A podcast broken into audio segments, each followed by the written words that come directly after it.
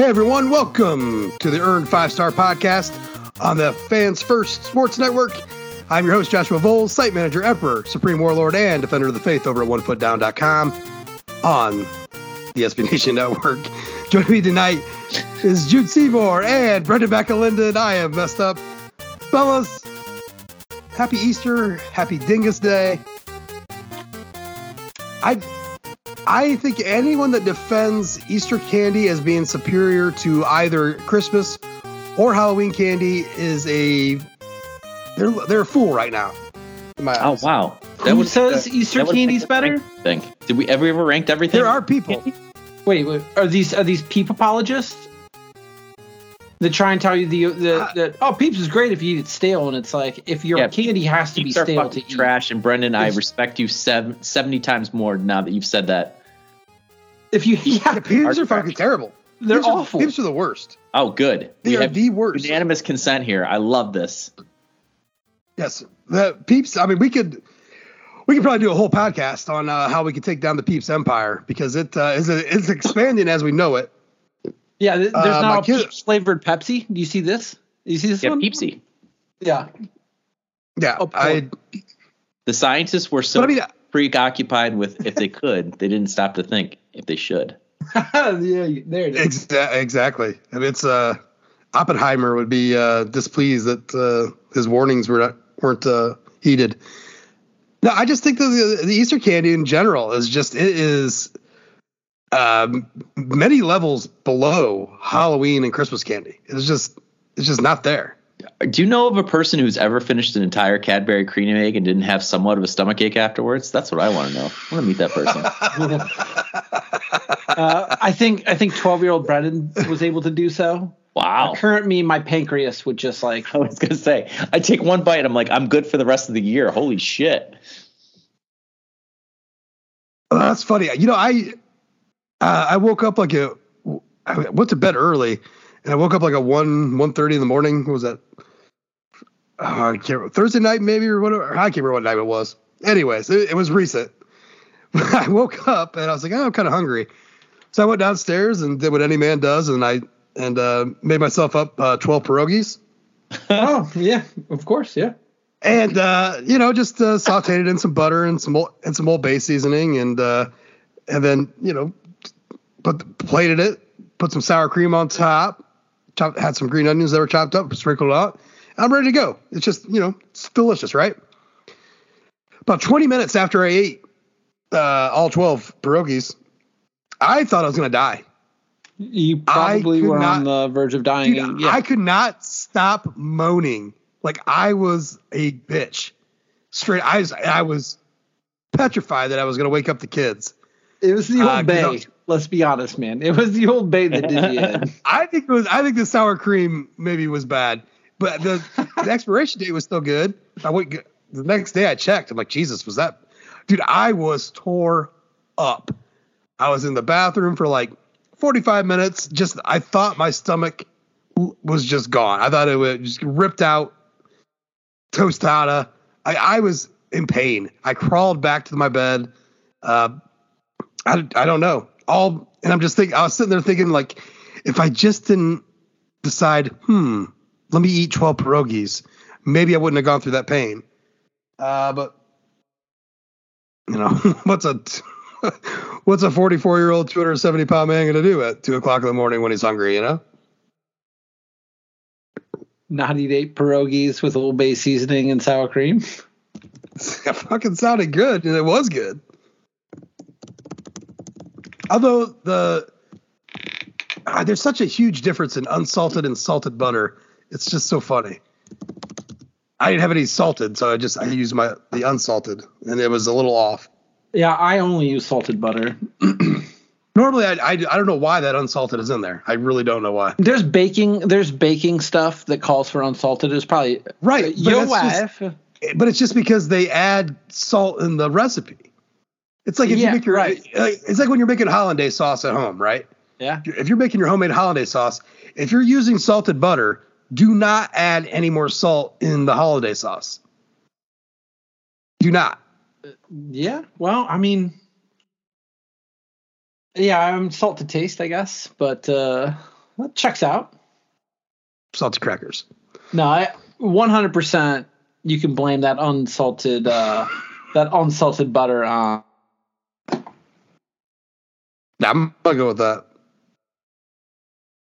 It's just you know, I felt you know I felt good. Felt like it was gonna be delicious. I was really looking forward to like oh yeah, Dingus Day is coming up. I got I mean I had a whole freezer full of uh, pierogies just ready to go for Dingus Day on Monday, and I never did pull them out because I was just so scarred emotionally uh, from, from the other night. Yeah. Like that that tore. I mean I was done for. I thought I was done. Yeah. I'm Well, we're glad you're still here, man. Holy cow! I'm glad you're he- here. And You know, of Yeah. all the things, of all the things I have going on, you know, MRIs on my brain, CAT scan, all this shit going on. The thing they did you in, fucking pierogies.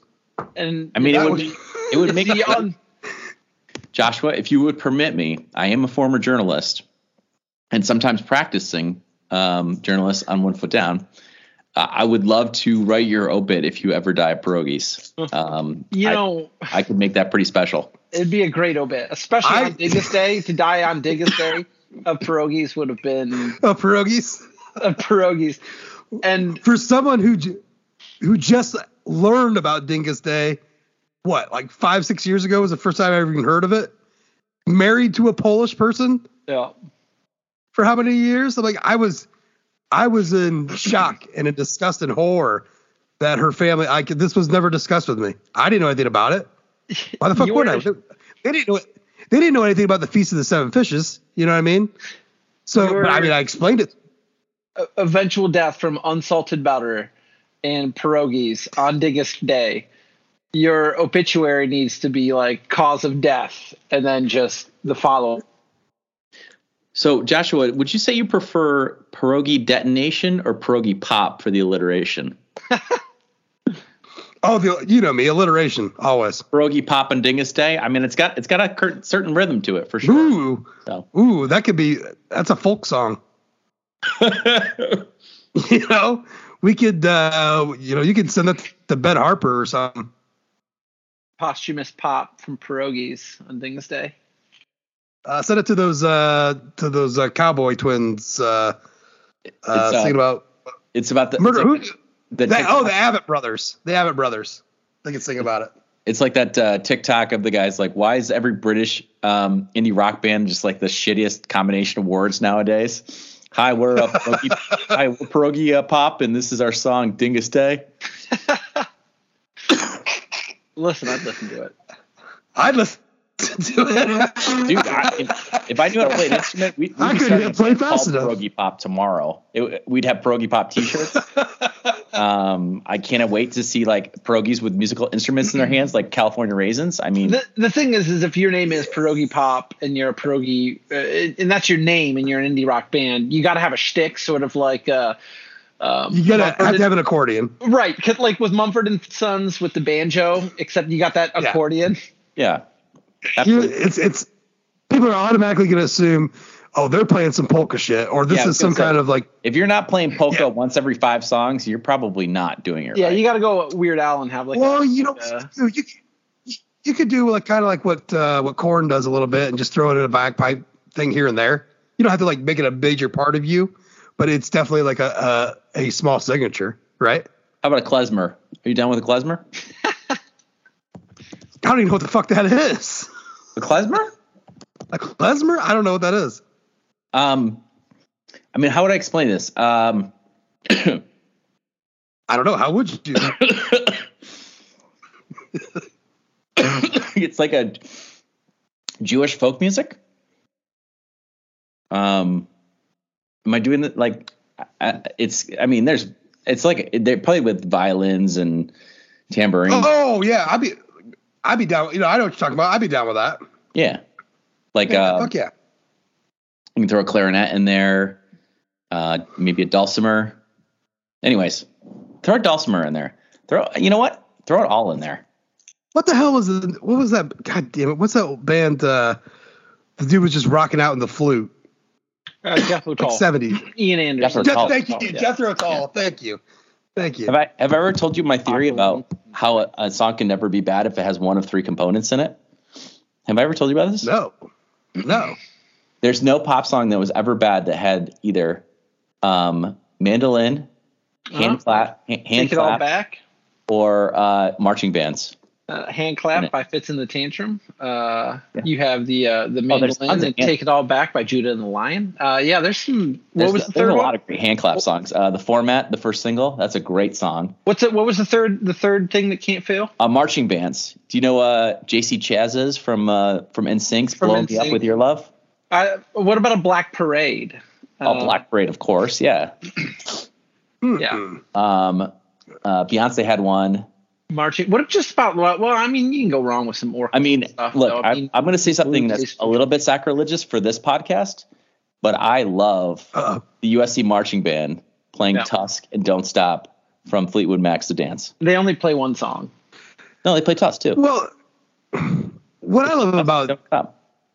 I mean, it's not really sacrilegious because I've, I've, I know I've said it before. I love the SC band. I mean, I love hearing them play their bullshit and us Nope. play our bullshit because that's college. That sounds like college football out in the field. Yeah. It's the one time. It's the one game where I'm just like, I just jumbotron, shut the fuck up for a minute. Although the new pettiness of Notre Dame to just blast out, turn down for what or whatever when SC starts to play Where they play also, the- is also my favorite. the Six Flags song, the, the Six Flags dancing guy song. Now, 2016 ruined uh, the USC fight song for me because it just kept playing, and it was it was it was it was It awful. came through the TV pretty clear. it was clear as day. I was listening to a radio broadcast where they must have mic'd it right next to the USC band, and it was one of the years in which we were just struggling through it. Maybe 2003, and it was oh, just oh yeah, I we got was blanked that. Oh yeah. yeah, it was it was raw. No, I So, no, I will. I have no, No, problem admitting I- that when when July and August hits, uh, and I'm and I'm pulling up to the loop, uh, I I'll have uh, I'll have one of SC's fucking I'll have the SC song blasting, and then I'll have Rakes of Mallow blasting right after that or something like that. Just kind of gets me gets the juices flowing. You know, I don't know. I mean, am I a guy who like who needs to be slapped in the face? Yes. So slap I me in the face, baby. That was a big that was a big deal. Like I know we did it in Dillon. I'm sure every probably male dorm did it. Like the Saturday of the game, it didn't matter what time the game kicked off. You know, 8 a.m. Somebody was was got the you know uh, the latest and greatest marching band album, and they were playing it as loud as humanly possible. Fuck and it yeah. was just like And hey, it was great. what great timing because today, while we're still recording this, is the 115th birthday of the Victory March. That's awesome. Unquestionably and unbiasedly, the best of all fight songs. Without a doubt. Without a doubt.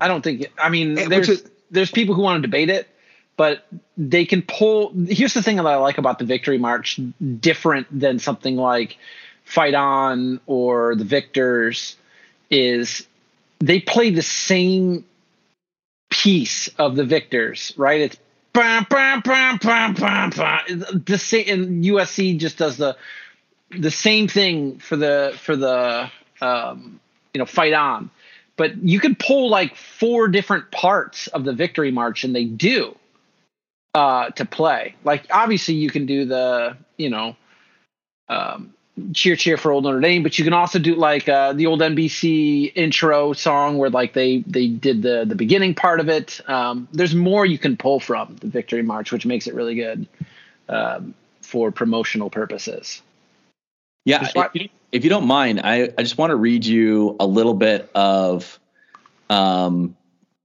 from from Murray Sperber's uh, book that I'm currently w- slowly working my way through.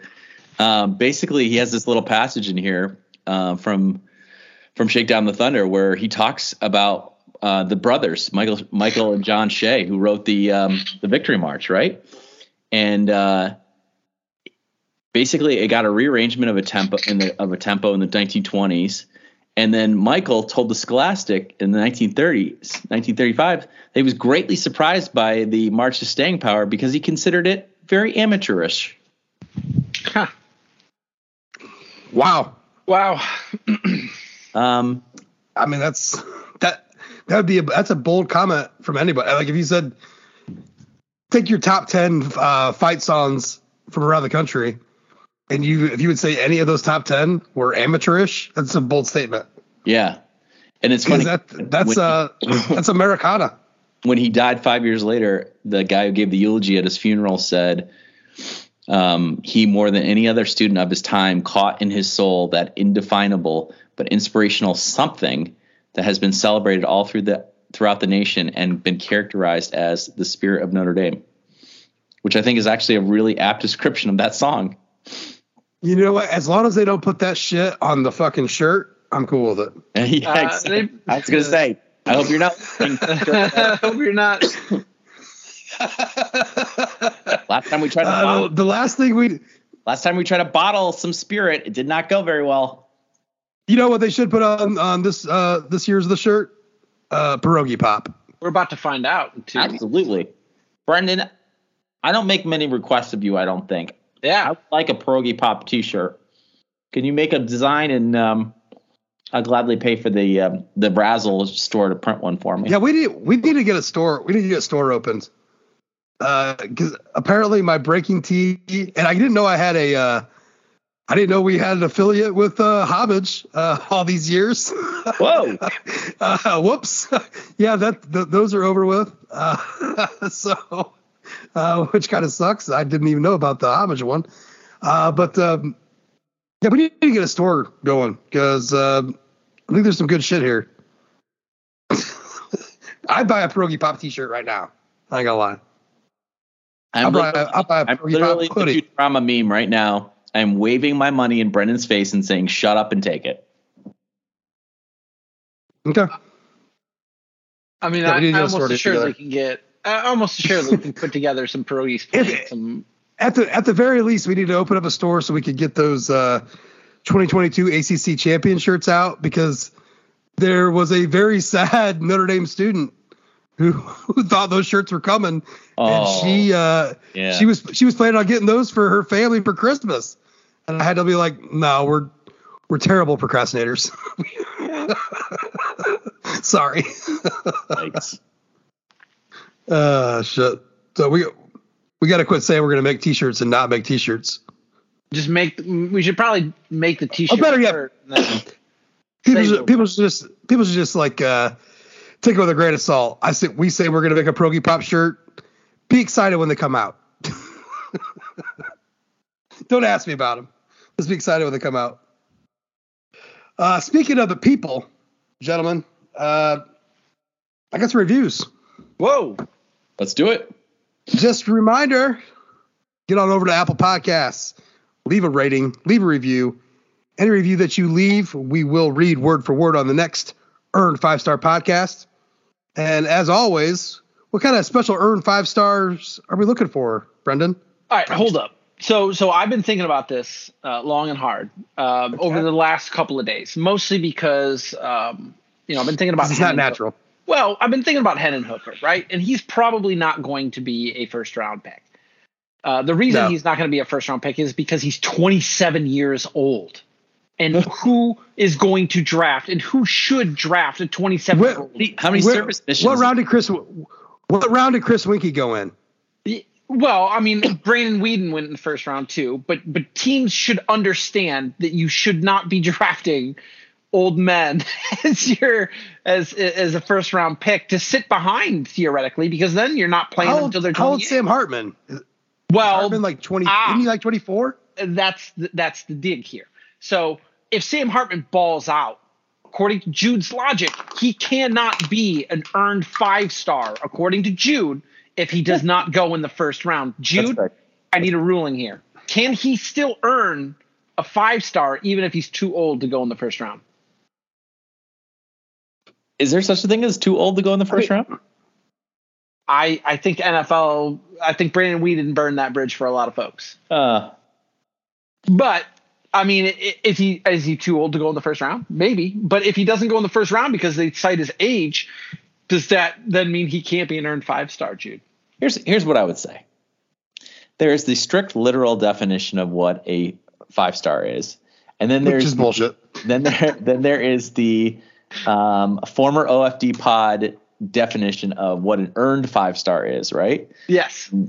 Well, I can stick to the literal definition and die on this hill alone with my roast beef sandwich in my hand. And you will. I can, I can also get with the times and say if you have a five star season and you meet certain accolades, which I think we could easily define, even if you don't go in the first round, you have earned your five stars. So we're looking for an earned Sam Hartman five star. There you go. All right. Uh, well, I have first of all, I have an update, gentlemen, on a review from last week. Oh wow! Uh, Turn around. the pettiness, the pettiness man. Oh okay. Uh, he changed his four star ranking after we read uh, and discussed his review. Okay. Up or down? Up. All right. Surprisingly, it went to a five star. I can't. I mean, I I thought he gave a warning about uh like dismissing his comment, and I felt like we kind of dismissed it. Like that's some bullshit because we don't really do that. Um, uh, we we must have explained it well enough. He changed it Well, to a you five. also had a, you also made a, a comment at the end, and I'm sure he listened all the way to the end, where you just said, "Look, You were gonna called keep a other- plagiarist. we no, we were going to keep other, other things out of our mouths. and you know what? That's better for that's better for the ecosystem, right? It is better for the ecosystem. We, there needs to be less infighting. Um, you know, already already Notre Dame's beat uh, doesn't do enough favors to to Notre Dame. I mean, so I mean, I. I mean, I don't mind the fighting, but uh, I mean, I know some people are just it, it makes it a big deal for them. I just think it's funny. Either way, appreciate him going back and changing to five stars. Uh, JD Irish uh, 005 exclamation point. Uh, thanks. So Appreciate that. uh, got one here from Team A Incorporated. Uh, Dem Boys, five stars. All right.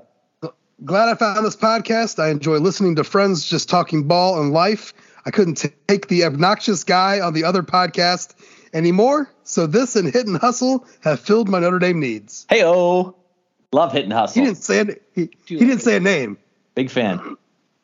I don't. I don't care. We're, keep, we're keeping we're keeping all obnoxiousness uh, out of this podcast. We invite on Greg, co-star of the Hit and Hustle. And you know what? Whatever. I, If- I found Greg's enemy today on wanted to Facebook. come on. I've got a bunch of ca- questions about living in Canada. I'm happy to talk to Jamie about about uh, football and Canada and whatever else Jamie uh, wants to talk about. you can talk about his love of uh, Pittsburgh sports. There you go. Uh, all right. Uh, and uh, so one more tonight. Uh, because I think Oscar really likes to make uh, make me look like a fucking idiot. Um, so got another one here. Five stars from Gone in 2059. How does he keep getting away with this? He can't. no, I you know, so I, I'm going to give a funny admission here. Uh, I was going to copy and paste this and get the exact pronunciations down to like blow his fucking mind this time around, right? Uh, but on the podcast app, it doesn't let you copy the text on the reviews. Like I can't just like copy it. Oh, you'd have to. And so I didn't. I'm definitely not going to. Yeah. I'm definitely not just going to type shit down. That's just too much work. Uh, so so I didn't. So uh, because I'm lazy, uh, I'm going to sound like a fucking moron one more time. So here we go. Uh, cinco estrellas recrean trabajo. Las cinco estrellas se ob- obtienen a través del trabajo arduo, la determinación y el desarrollo del talento natural. No te des descompines bajo presión. Traba en tu deporte el diario. Es importante ilustrar su plan de juego. Lucha por la cinta azul y la medalla, medalla de oro. Simplemente no te descompones. That's it. So Joshua, have you No. ever considered No. inviting Oscar onto our podcast for a for a five minute window in which he just reads his own review? Absolutely not. Maybe I should, but I, I did want to. I did want to state that um, we before we uh, recorded tonight, uh, Jude and Brendan and I were talking about uh, the future of the Earn Five Star podcast and how we might do some things, um, and one of them might be maybe we might go to video and put on YouTube, uh, which would have been good in this situation because I was waving my fucking finger and hand around like I was a third, like I was, uh, uh, what's this nuts down in Chile, uh, just fucking going nuts on there. So I could be, uh, like I was on a on a balcony somewhere in Santiago. Uh, anyways, I love it. I wish I had the mustache for it. Thank you, Oscar, for the review. Thank you. Thank you. And again, reminder everybody be a part of the show, be a part of the lifestyle, be a part of the lore uh, and the legends that is the Earn Five Star Podcast and leave those ratings, leave those reviews. We will read these these bad boys word for word in whatever fucking language, I guess. All right. So there is no Notre Dame news. There's none, which is fantastic. No, It's just it's just, eh, no, there's not. I mean, are, are we just going to gloss over the fact about um, Audric Estime's interview and how he's he's reduced No. himself to eating raising cane, eating canes only uh, what I mean, once a week Once a instead week. of every every day. I do like the fact that Haynes is the problem, and instead of like cutting it out completely, Audric's like, "Nah, Listen. man, we're just." Well, you, look, it's just like it's like quitting smoking or anything. You know, you, you can go cold hurt turkey, but it's a lot harder. You could you should just wean yourself, right? I mean, I think that's pretty that's pretty admirable that he got down to one time a week. Well, I mean, I mean, dude, seven days a week. I'm 44 years old. I started smoking when I was 13. I quit smoking, quote unquote, quit when I was 29. Um, while my wife was pregnant with our first kid, my wife. Uh, and then cold turkey. But then three months later, and I've always I've always chewed and dipped like uh, playing softball or basketball. Uh, actually, really just playing any sport. in high school, I had to chew in uh, in football. Um, but uh, and now I've but since age 30, so for the last 14 years, I've been a I've been a dipper, and all because cold turkey is the only way to go. If you just allow yourself, like you know what, I could have uh, just a couple dips a week. Nah, dude, you're good. You're going on back to a can, can and a half a day habit. It's it's it's science. So hopefully, hopefully, Audric b- beats the odds and uh, it only eats at Canes once a week. So I think what I heard you say is that you can tell the difference between a big and little dipper. Yeah, actually, I can. I indeed I can. I uh, I but find it no- I find it notable though in that in our off-season discussions about Audric Estime cutting weight and whether or not that would impact his running ability and running style. And I think if he's cutting out bad foods and cutting out bad weight, that doesn't that's not the same thing as like you know saying he's going vegan in transforming his entire diet. I, I think I think that that's pretty. Which was my fear. Remember that was that was your I- fear, and I think that that I, I, instantly. Yeah, I think that that I, alleviates. mean, I went to the DMs. I went to the DMs on fire. Like Yeah. I was worried for the soul of Audric Estime. I mean, honestly, I don't. I don't like. I don't like successful successful players like transform. changing a change, changing or transforming what they do. Like what what has made you successful is what you have been. You just need to tweak it. And this didn't feel like a tweak because his body like there's a giant difference. And what what makes Audric Estime so fucking good? It's the fact that you can't take him strong. down. It is hard to take. He is a strong runner. Like he is a power back, and he has quick feet. So I was worried that we were taking out the fun, like the fun, brutal Audric. No, no one would accuse him that, right? You still look at him and it's like he's a fucking tank. Look at his arms. But yeah, but I was still worried that all right, if he's if he's doing this, is he is that just like what he performed? Like, is he gonna try to decide? Oh, I want to cut, I want to bounce it out instead of cutting this thing inside and running this fucking guy over. Because when people do that, that those body changes, they think they can do other things. Chris Right. Tyree, Chris Tyree, yeah, oh, he, uh, he, increased the size of his legs twofold over an off season, and he thought he could run, run inside, and he cannot. you know? he cannot, and he I mean, lost speed from from doing it as well. And, well, and, and one of the things with with Audric too, um, in that same interview that he had, and all the major publications have it. You can go to ISD, you can go to Irish Illustrated. Everybody's everybody's got the the. It's on Nah. YouTube. Um, not OFD because uh, we're taking the spring off. Fuck it. right, but but he said that one one of the things that should excite you too, and that he highlighted is he wants to be a more decisive runner, more of a one cut, which would speak more towards your Yes. theory of like he's willing to just bang. Like I, I've always made like one cut runners are the best kind of runners because they don't dance. It's Yes. fine for high school, but when you get to the higher levels of the sport, you need to be decisive in your running unless you're, you know, I- think Which is Le'Veon which is why Bell a guy like- running like- backs, right? Le'Veon Bell ruined running backs for like an entire generation because everybody thought that they could just do the Le'Veon Bell, where you just sort of like wait and then make your make your moves. But Le'Veon Bell was like generational uh, in that, and it, that re- Le'Veon Bell's thing only lasted for about three years, if we want to be honest. Look what he did post If Steelers. if you want to think about like like one cut and go backs, like one of the one of my favorite examples is a guy who was never supposed to be a running back at Notre Dame, uh, and ended up being like a, a, stu- a CJ Prosize. CJ Prosize, yeah. was never supposed to be a running back at Notre Dame. He came in as a safety, did a little wide receiver, turned him into a running back. And the best thing, you know, this dude that has all this speed, the best thing about him was that he took one cut and was fucking gone. Like that season, you take if if Prosize doesn't get hurt multiple Yeah. times that season, that he he would be threat he would be threatening for like a season.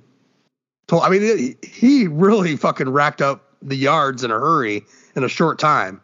I can't remember what his uh, his yards per carry was. I, I know it was it was you know pretty high. But anyways, that's that's what one cut and go can get you. I mean, this is a guy who wasn't even a natural running back. You know, wasn't supposed to be a running back. But if you stick with that style and if you have enough explosion off that cut, you can be very successful. Estime has that explosion. We've seen, we've already seen the explosion. If there's more to that now, uh, to go along with the fact that he's so strong, he can, you know, carry a couple guys and run them over. Uh, he's, I think, I mean, he really could be in for a big year. Logan Diggs is in a little bit of trouble because he's ha, has a hurt, you know, hurt this Yeah. offseason right now. Isn't doing a whole lot. Now realizing that they're going to use multi. Here's the thing, though. They're going to use three, four backs this season, like without question, right? Right. Like Diggs is going to definitely get his carries. Um, Jadarian Price, Jeremiah Love shows up in June. Jeremiah Love could show up as a freshman and just be like the next, you know, he could be the next Ricky Watters. They're And saying nice, of- nice things are being said about Payne too, Jabari Payne. Yeah, instead of instead of being Lou Holtz and fucking Ricky Watters over for his collegiate career and screwing him out of a Heisman, you know, maybe these maybe we don't do that to Jeremiah Love. Uh, so there's there's a lot of carries there for other backs in a year where you're bringing in a elite quarterback to, to get you the yards to the air. So this is gonna be it's gonna be like one of those. Uh, this could be a huge this in other systems this could be like a 14 1500 yard season for Estime like no shit like it's it looks like it could be especially with their line but because of the way everything's going to operate with with the offense and with the multiple backs that we have that we don't need to like ride Estime till he's dead you know if he gets to a thousand yards uh, it would be an absolute stellar stellar season Uh, just to to to circle back to CJ Prosize, he took over for Tarean Folston in the Texas game, right? And he went for 20 and 98 in the game.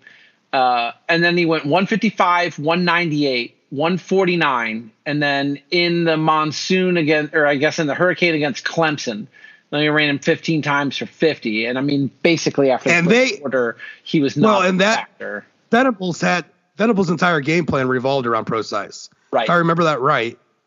And uh, then coming out of that after that after that game, it was it was it was coming out that like their major part of Clemson's defensive game plan was shutting down Prosize. He didn't do it. He had that what one he had one reception that was big in that game. and then it was Like just he didn't have the Yeah. like he he might have had like a 50 60 yard reception. I mean he had over 100 all purpose yards. Uh, but and then against the the greatest the greatest Navy team of the last 60 years, he went for 129 against USC. He went for 143, got hurt, and then it was against Temple 25, 28. Didn't play against Wake. Um, Yeah. Came back against Boston College for 54. Didn't play against Stanford, and then didn't play in against Ohio State. So he essentially had a thousand then- yards halfway through the season. and Not even just kept and a thousand yards. Halfway it was such a good season. It was such a good season that they used him in the television ads. They did where he was running through all the stuff. Yeah, he was very. You know, I think they used him because he ran so upright that you could very easily see See- his see number. Yeah, yeah, he uh, he had a kind of like a kind of an Eddie George st- type of running style.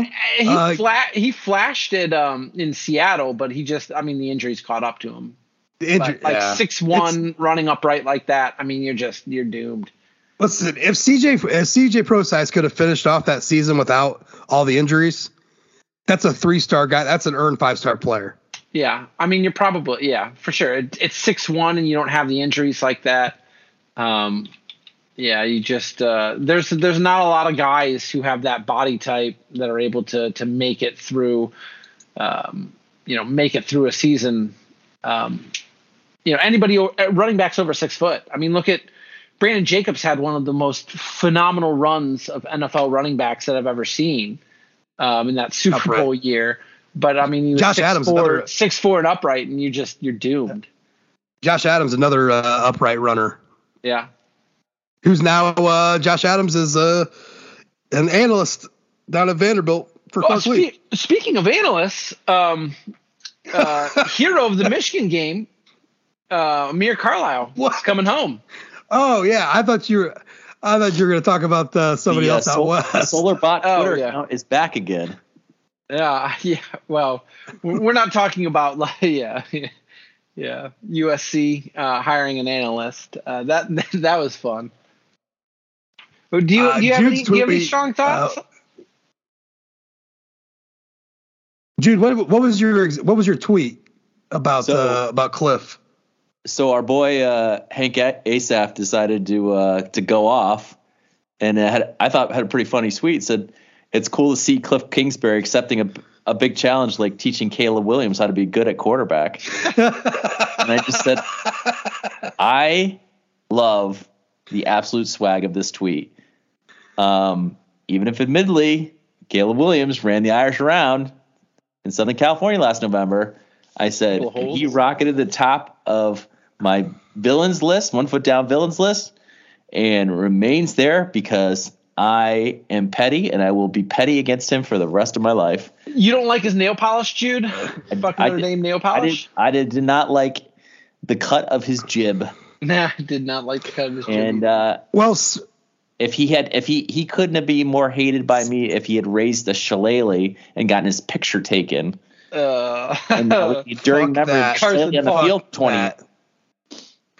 the only picture you see of it for 20 years, yeah. Well, speaking of villains, ladies and gentlemen, welcome to Villains Part 5. Uh, we had something else in mind tonight, uh, but then uh, very, very smartly, uh, I decided this seems too complicated uh, for the normal, like, hey guys, we're going to do this. So figure it out you while would we're have had to talking. have given us a little bit of notice. For, like I, I was Yeah. able to spin together a villains list pretty quick. The other one, Yeah, but- I would have been like, Josh, Josh, what, what are you doing to me, bud? This Yeah, that- like that's a- research project. Well, I I realized I realized the error, and uh, and said, okay, all right, we got a week. We got a week to do the next one. So, anyways, tonight it's all about villain, villains, uh, and we are specifically talking about Notre Dame villains in 2023, like our upcoming season, the upcoming season, not just our season. Like look, this, as many of you know, our villains list does not just pertain to uh, opposing coaches, opposing players, uh, opposing fan bases. That on the schedule, there could be all sorts of different kinds of villains for whatever fucking reason throughout the season. And so um, tonight we are gonna we're gonna put on our, our best uh, Nostradamus hat. Uh, or whatever the hell Nostradamus wore. I, I'm guessing it wasn't underwear underneath those robes. Um, and we're going to tell you who uh, we're going to we're going to let you know ahead of time who the villains of 2023 are going to be. I'm ready. I'm ready. It's what we do best. It's what we do best. All right. Well, if you're ready, Brendan, Yeah. then you could throw out the first villain. Oh, I got I got the first villain. You got So- pick. You got pick. You got carte blanche. I got pick. I got carte blanche. And here's the thing about my villain is I have carte blanche. I have a ton of villains on my list. I don't think any of you guys are taking this one. And I just want to put this one out first because this is my first villain. And this is first villain like I'm sorry, Tim Prister, but this is my first villain. Fucking Casey Filkins is my first villain. and it's not for anything that this piece of shit did on the field because he ran 32 times for 91 yards at 2.8 yards per clip. But the lead up to the Stanford game at the end of the season, if I have to hear a single nice thing said about Casey Filkins leading into this game, He even runs hard. the jaggiest of jag performances. Was it even jag worthy? I mean, I- two I mean- dude. who couldn't run for 2.8 yards per carry in a football game? Like I mean, I'd have a hard time reaching that, but I mean, I'm a 44 year old man who has no legs anymore. My, my Who- literally my feet are torn. at I have no 21 years old, I'd like to think that well, maybe not 32 times because I think I would die after about 10. Uh, but but I mean, you know, you put me in a in a in a a solid workout regimen. You know, you give me that body by Balis. I could run the ball 32 times for 91 yards with a body by Balis. If if if my if my part time job was to work out every day, I think I could run for 2.8 yards per carry. And to hear Especially the- when the opposing front seven is just uh it's just Olane. Brendan, you are you are giving me the vibes of the guys who were tweeting at Katie Nolan saying that they could run a faster 40 than the, the dudes in the combine. no, no, no, no, no. Because the dudes, I couldn't run faster than the, the dudes of the 40. You know, maybe if I had Notre Right. Dame. Lit- Pro have, you ever got, have you ever gotten hit in an organized football game above high school level? Uh, above high school level, no. Okay. So but I'm saying, but Don't you here's think what I'm it's saying. possible Dude, that dude, the first time that you get hit and tackled, you No, will no, not no. need to get up and do it again 28 that more was times? that was my Not- caveat. That Not in this day and age. Not in That this day my and age. My caveat when I said you put me in a body by Balis program for about five. Where if my part time job was to lift weights for five six months, I think I could run 32 times for 91 yards. Right. I think I could. I think I could pound my. I have the mental fortitude to pound my dick in the drawer, 32 times to get 2.8 I yards. think, I think you would have a Josh Anderson type career at Notre Dame. You know what a Josh Anderson type career at Notre Dame is? First run is for one yard. Second run is for negative one yards. Uh, I think. I I, believe, think. he's a, I believe he has a career total of zero rushing yards on two attempts. I think if you gave it to me 32 times, I could get 91 yards. If you But- gave me, if you gave, if you let Matt Ball- Matt Balis hold me in his system for six months, I think I could get 2.8 yards per carry. But Josh Anderson was the model for the 2015 uh, Shamrock Series uniforms. He absolutely was. Good call. He was, yeah, yeah. I think I think I could do it. 2.8 yards per carry and the accolades that he got after that game. I just wanted to just smash my headphones and just snap them like Gus Fring walking back into Los Pollos Hermanos, snapping that cell phone in half. I just wanted to snap my cell phone in half when I had to hear any nice things said about Casey Filkins. and if I leading up to that week, he's gonna suck ass in the game. But leading up to that week, when I hear people talk about nice things about Casey Filkins, he's going to be a villain for me. Sorry, Casey. All right. Okay. I got one. I, I mean, I like it because it's petty. Jude, what? I got one for you. Say it. And it's- Get it out- gonna get it out there. It's going to be controversial. Father Jenkins. Okay. All right. All right. All right. Okay. Okay. Why? Why is this controversial? because this is i mean i, I guess i could have gone jack Swarbrick here but i think it's father jenkins led and so then i'm going to put the blame at his feet um, i absolutely hate the addition of tennessee state to the to the schedule Yeah. um, it's not as much about the fcs it is more about the fact that we do not need as a university to put eddie george over on anything okay if ohio state wants to pump up eddie george and his ridiculous program um, and their their lack of a winning season in the last what six years. Um, One of they the can- worst in the in the HBCU. yeah, they can do that. And why are we doing that? Because we have been trotting out the same now really corny picture of Father Hesburgh holding hands with Martin Luther King for the last 50 years and then trotting out the two or three year old video of Daelin Hayes speaking at a Juneteenth rally for the last three years. and, bef- And that and before uh, you want to go hating on Jude for this, trust me when I say, many people, African Americans, alums especially, are very fucking tired of them just trotting out the old picture of Hesburgh and MLK. Daelin Hayes, who was just mentioned, is one of them.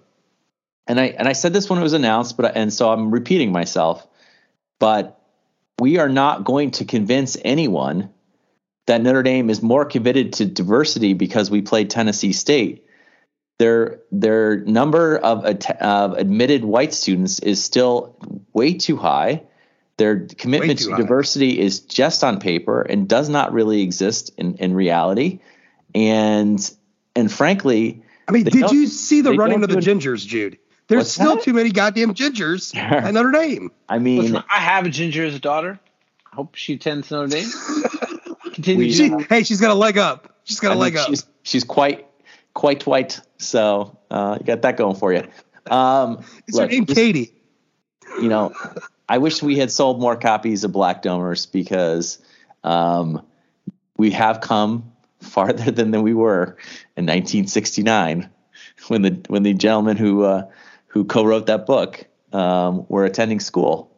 But having said that, um, it's still not out of the ordinary for uh, a black s- student at Notre Dame to be asked which which uh, athletic team that they're a part of, right? And uh, there's a reason why that stereotype is so prevalent, right?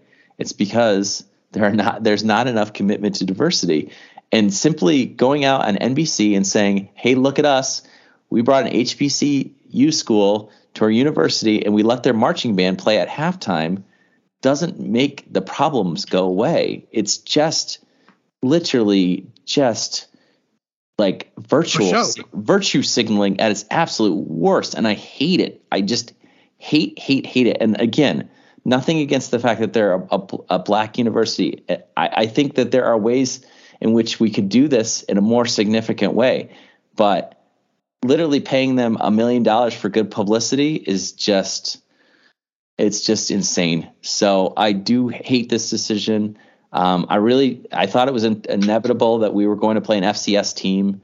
Um, I don't love that Eddie George coaches this team. You know, I would much rather have done this with a Notre Dame alum, um, if there ever was one that coached an FCS. or some alum. type of t- or some type of ties. yeah, some type of ties. Not, not Eddie George, who's fucking flat out owned Notre Dame.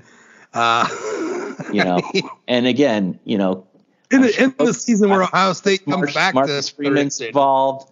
I'm sure Jack Swarbrick's involved. I think everyone pr- probably had really great intentions, but if nothing changes, then we've accomplished nothing. All we've done is said, "Look at us." It's the equivalent of the Hesburgh photo. Look at us. We're holding hands with the prominent black people. Like, go us, you know. And so, And on a much more pr- practical level, I just think it's it's a it's just another shitty fucking home game. which are we are having far too many of. Like this season, we get Ohio State and SC inside Notre Dame Stadium, and that's cool, right? Like, Very cool. but I mean, Tennessee State, Central, Pitt, Hey, whoa, whoa, whoa, whoa. Pitt's a and you and you t- Th- th- that's, you a, took- that's a little R. and you took. We'll we'll get to. We'll, I'm sure we'll talk about Pitt at some point here. Wait, why? And you took a home game. You took a home game and stuck it over in Ireland. Yeah. It's just. I mean, uh, yeah. I just I I just felt there was better options to have here. Um, you know, the run up to Ohio State, like going Tennessee State, NC State, Central Michigan. Okay, but that's just it, it's very look. I want to like just absolutely destroy Michigan for their bullshit scheduling last season and this season, and it's hard to do that when you start off with Navy, then Tennessee State, NC State, which we I don't know. Some people think would be an elite tier, right, Jude? Last year, uh, and then Hey, they got, Brendan, they got It's Brendan just- Armstrong. Uh, I'm mistakes were made. Mistakes were made.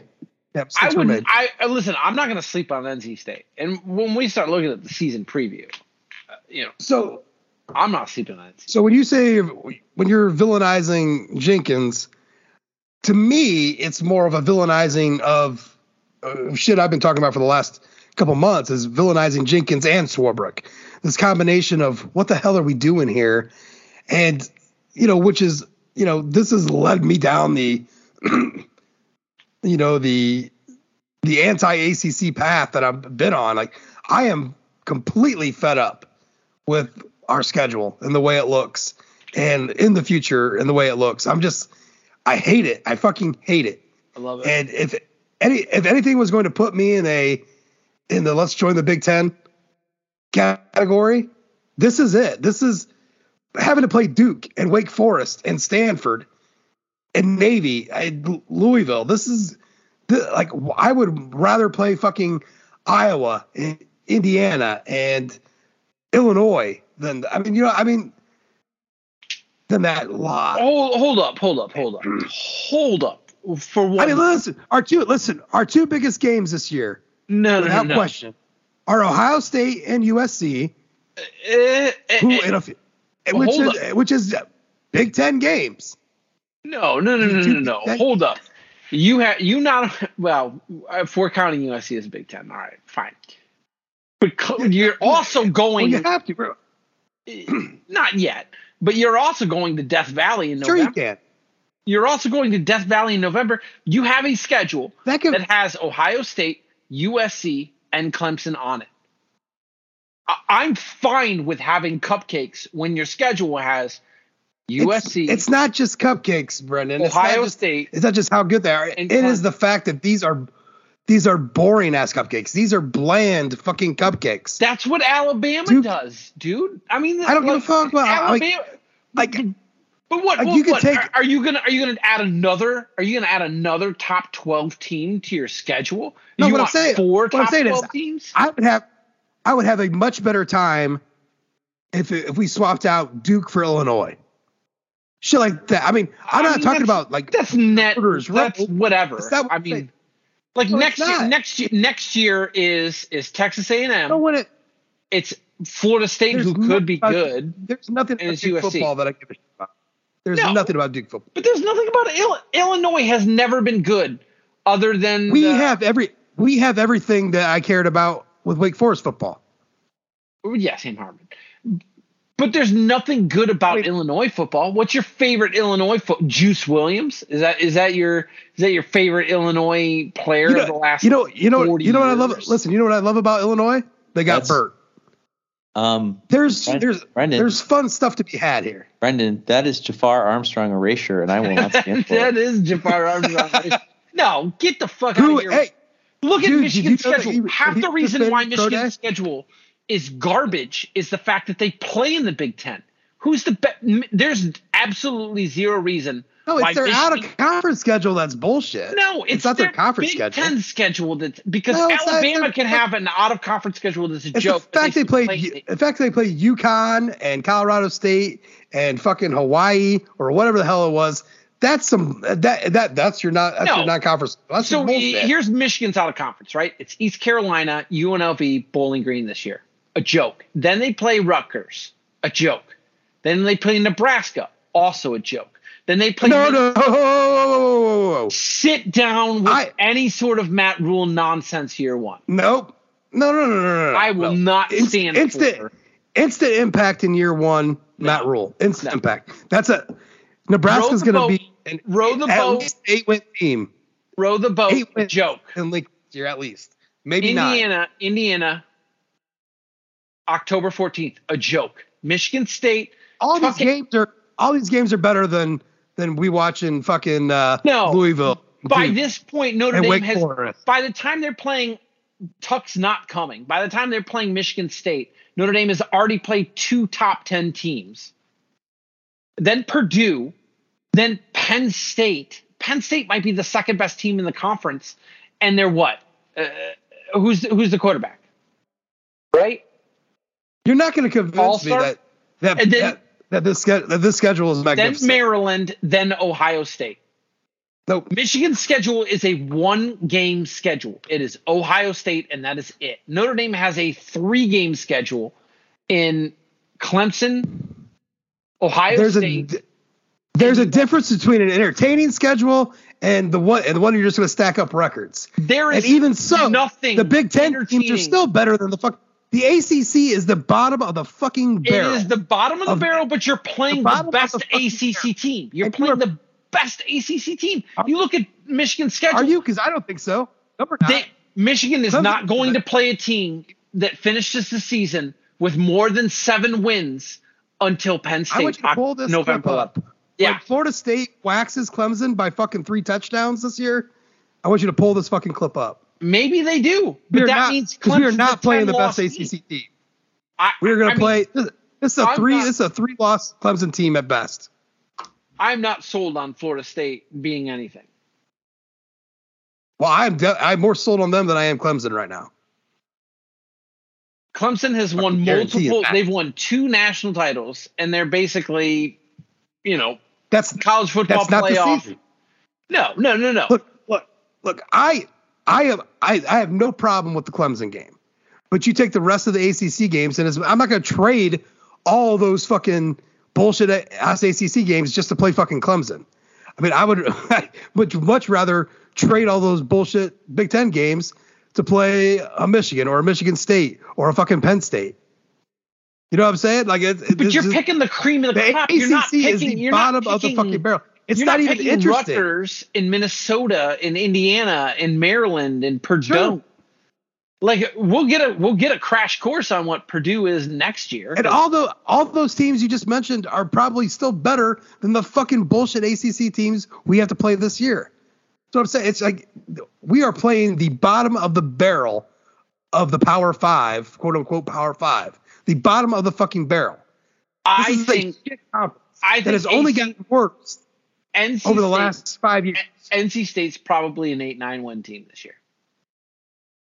I think with So what? But, but I mean, And- that's so what if that's like? the best we got outside of Clemson.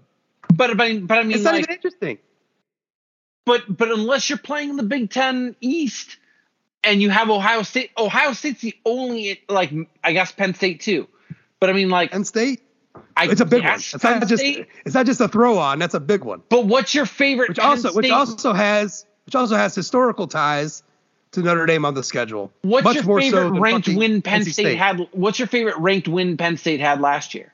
That's not my argument, Brendan. That's not my argument at all. I am not arguing that, and it doesn't even fucking matter. You put Penn State up against this any of these ACC teams, they fucking beat them.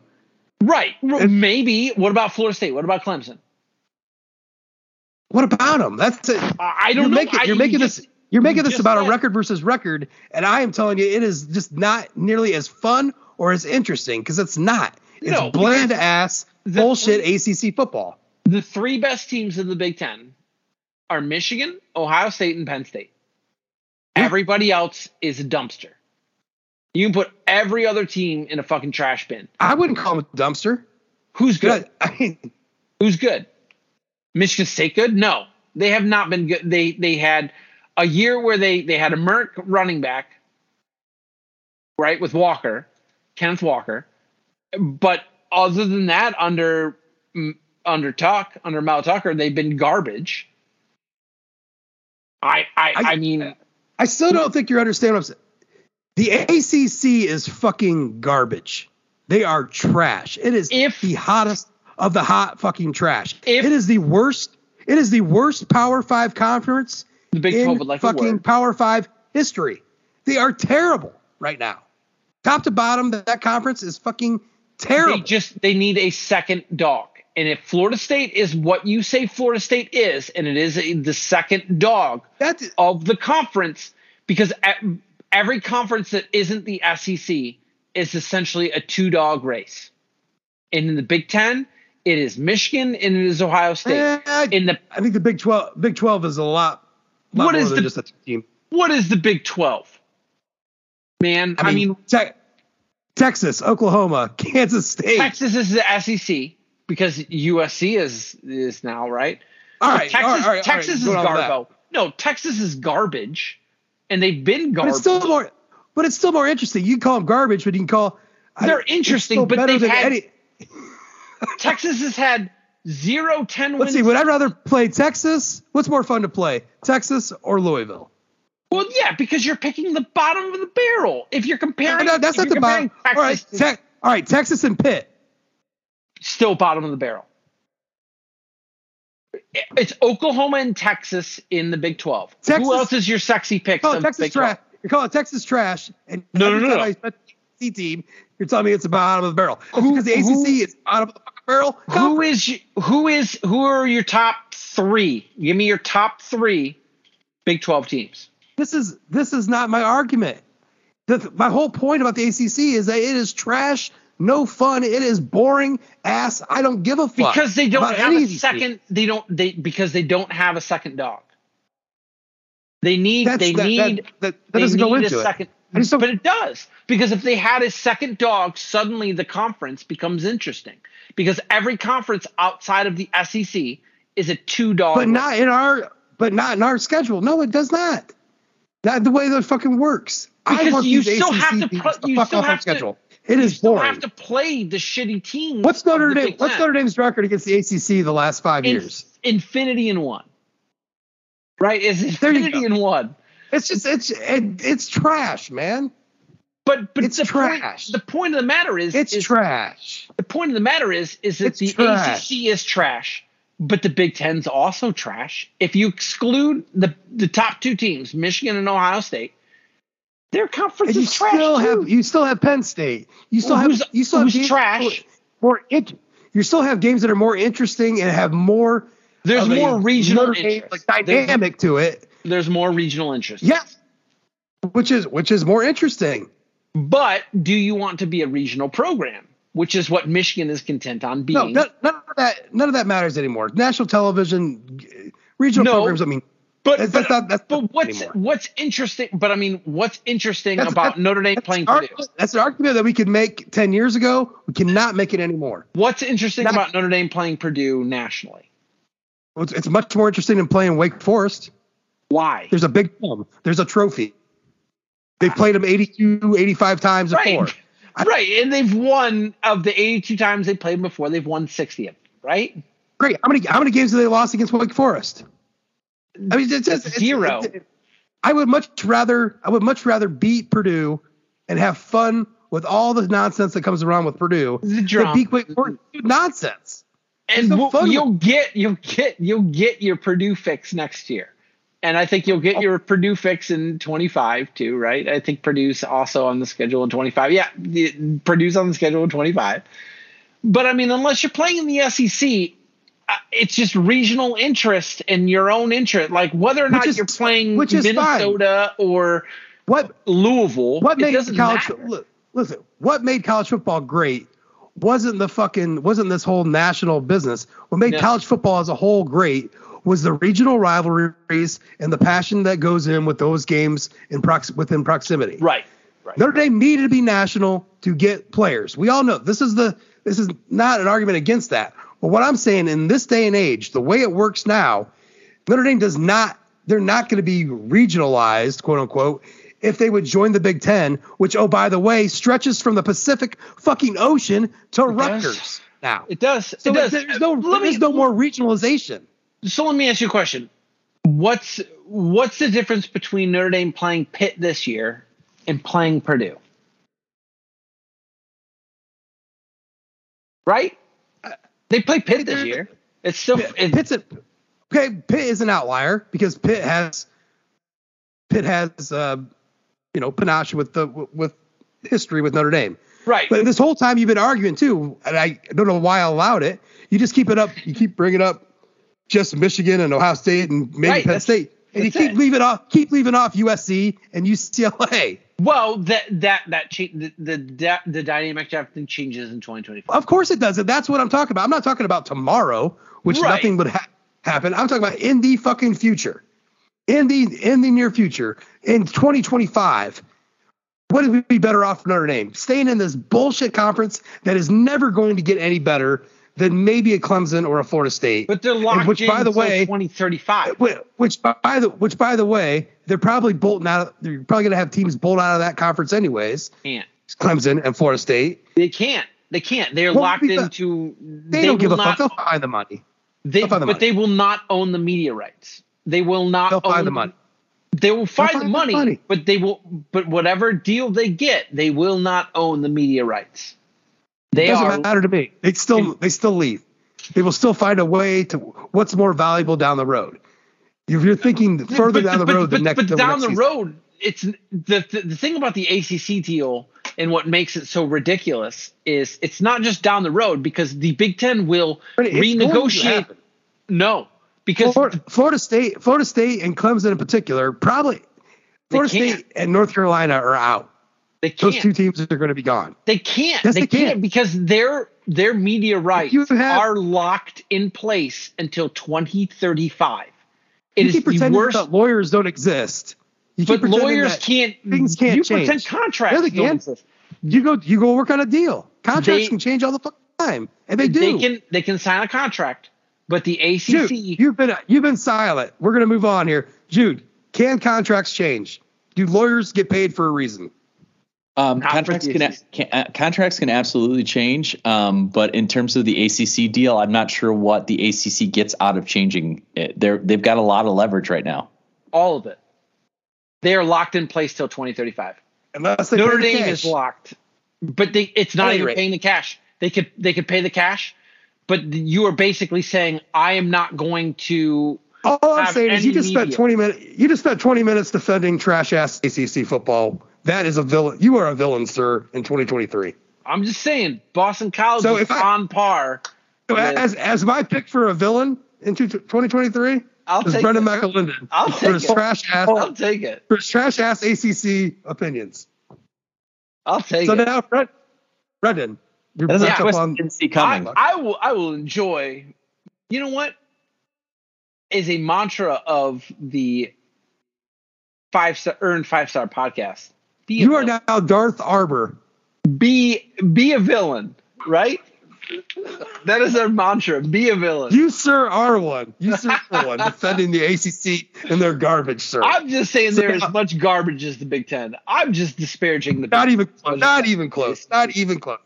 All right, pick a new villain. You're up. right, I got a villain, Tommy Eichenberg. Twofold. I could have gone a bunch of. I could have gone Marvin Harrison Jr. I love it.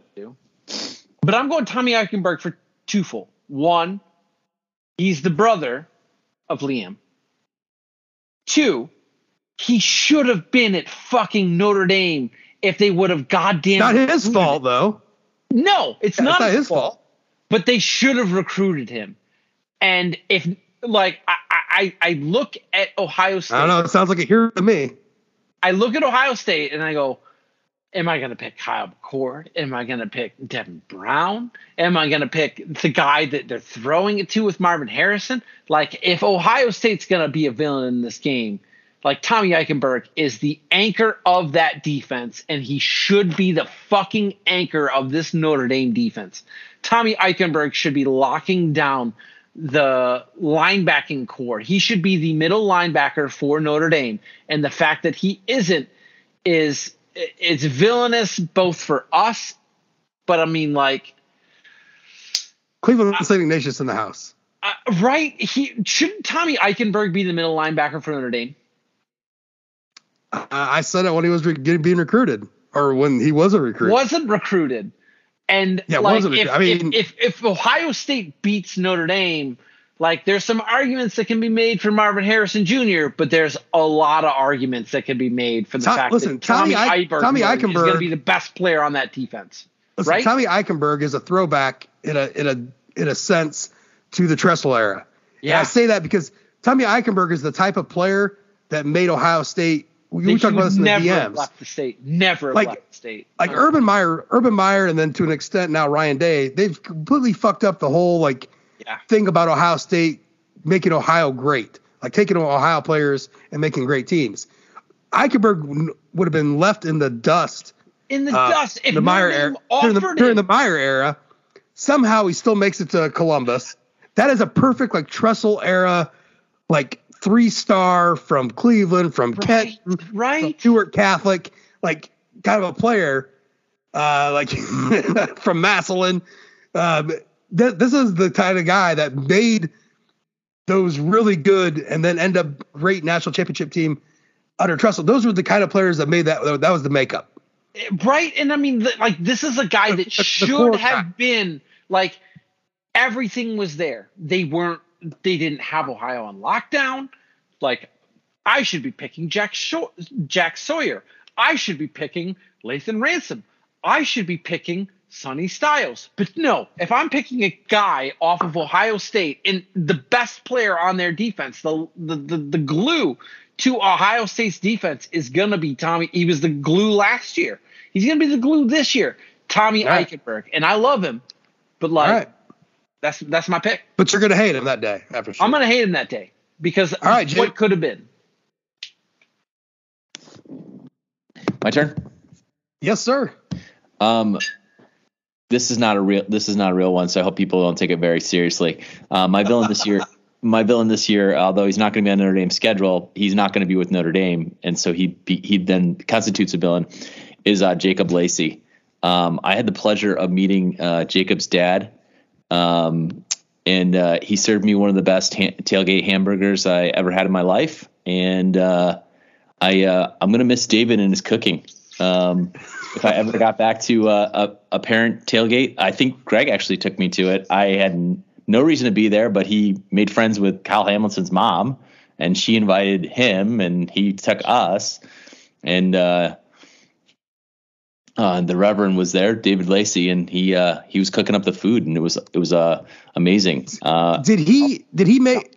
I thought you were talking about. Uh, did he make it to the Syracuse game? what's that? I thought I thought you were going to bring up the uh, like he showed up over your Syracuse tailgate. Oh no, no, he was in. Uh, he was in. I, it was out in South Bend. We were for the USC game. SC Yeah, game, yeah. Yeah, One. but uh, I, I wish Jacob the best at Oklahoma. Um, you know, clearly trending in the wrong direction at Notre Dame in terms of snaps that he got last year. Made a really tough decision to uh, redshirt himself um, so that he could retain some eligibility and get himself in the transfer portal. I don't know. I don't know enough about the the Sooner depth chart to know whether or not there's a real opportunity there. Um, but Oklahoma's a hell of a team, and um, you know, looking forward to seeing uh, what he can do. So Yeah, for a hot minute he was. Uh, I mean, he was all but uh, Kentucky bound. Yeah. he's going to play for, for the Wildcats. I mean, that was. It seemed like a slam dunk uh, kind of thing, and then all of a sudden, out of the blue, uh, he's uh, going Boomer Sooner. I here's my maybe- here's my question, Jude. Maybe hold on a second. Just let me finish this with one lot. Maybe in some ways we're the villains for hyping up uh, Riley Mills, and and maybe maybe Riley getting um, excited about his general photo. Am I double dipping on the villains list? Oh. All right.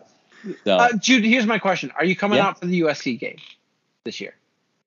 well, the USC game usually coincides with about the beginning of early voting. So, um, what what October October 14th.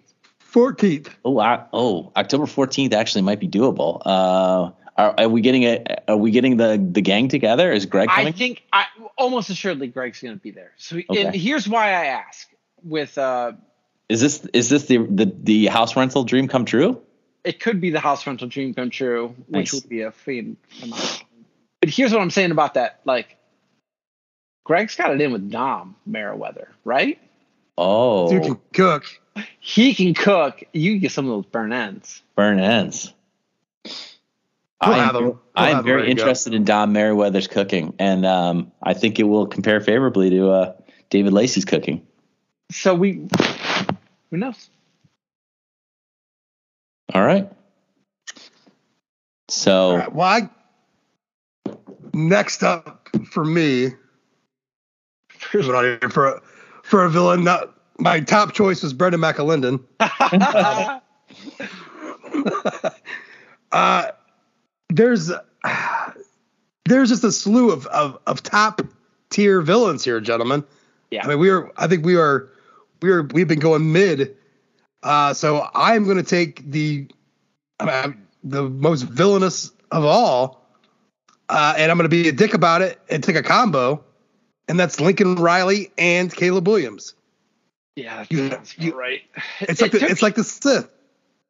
Where there's one I mean, this is two. a this is a value pick. I mean, the fact that neither Jude or I jumped on this and you didn't jump on it before.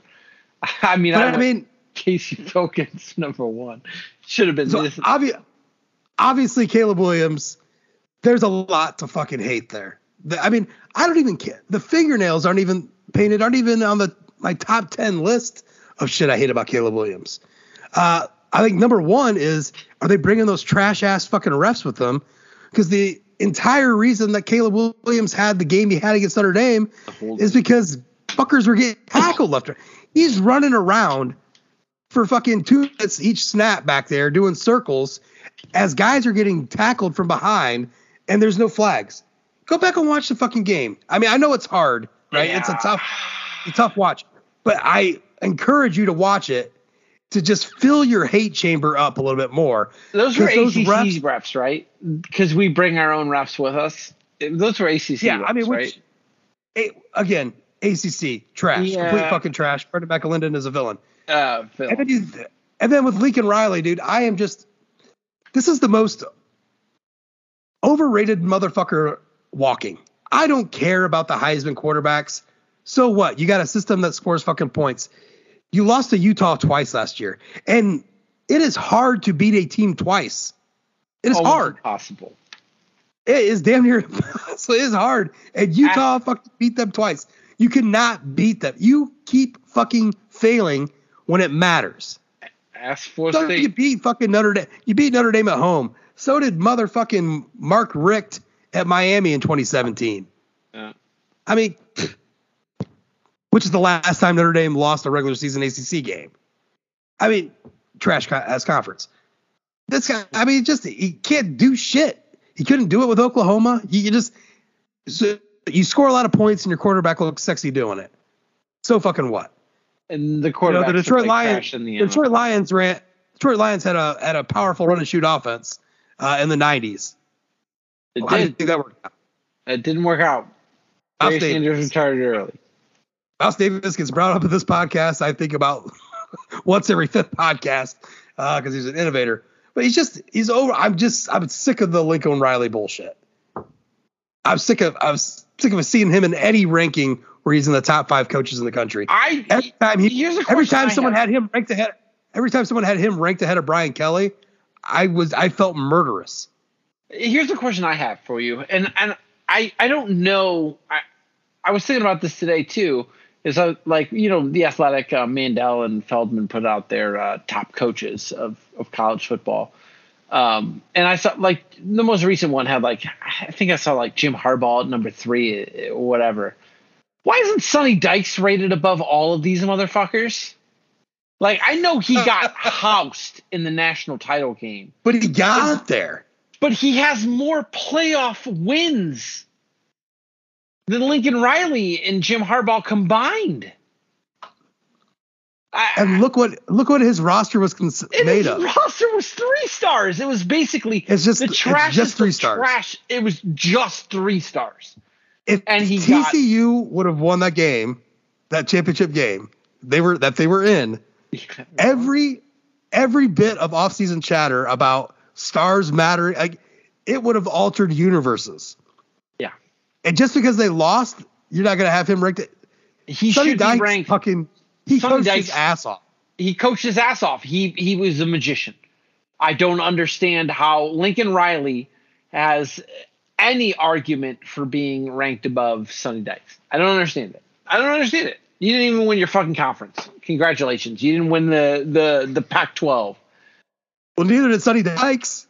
Kansas State won He, he 12. also he, he also did not. That is very true. Uh, but so you're saying if he would have, if he just would have beat Kansas State, if he just would have been, Kansas State, he, he, would have been ranked been, ahead. uh, ahead of of Lincoln Riley, who's never won a playoff game. and gets housed in them.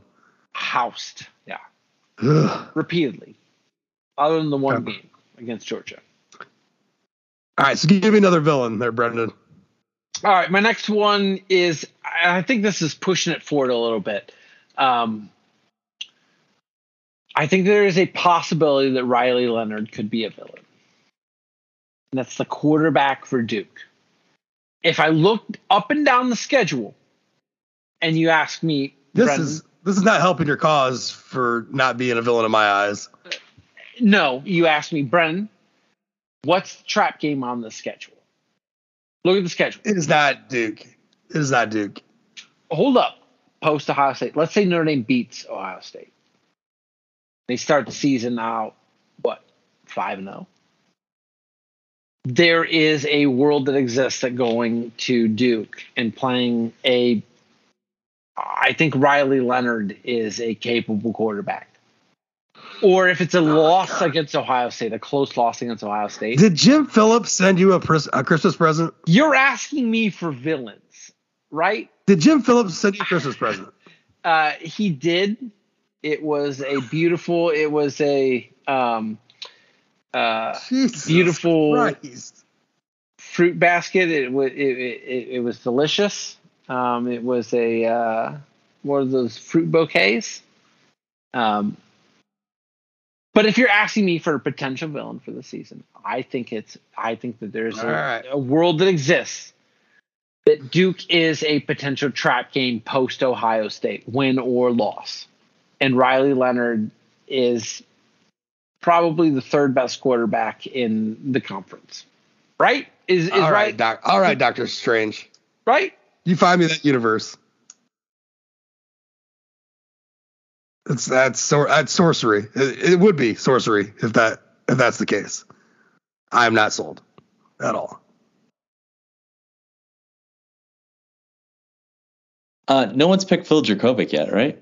Not yet, Jude. I left No, this one for nope. you because you said Let me uh, let me uh, let me recap what the uh, since deleted Instagram post said because it's really funny now that he's left to left Boston College. I've never been And the more fact that proud. you deleted it. I've never been more proud to represent the school. The adversity we face has molded and strengthened me. We're primed for success and will soon come to the heights on eagle's wings. Although it's been a famine of a season, we should know that it brings no fear. Let's remember that Boston College was founded for and by immi- Irish immigrants. Notre Dame du Lac was founded by the French, something they teach you in first year Moreau. The Dropkicks Murphys were started in Boston, and their song For Boston is our fight song. They sing, I'm shipping up to Boston, and, nef- and definitely not, I'm shipping up to South Bend.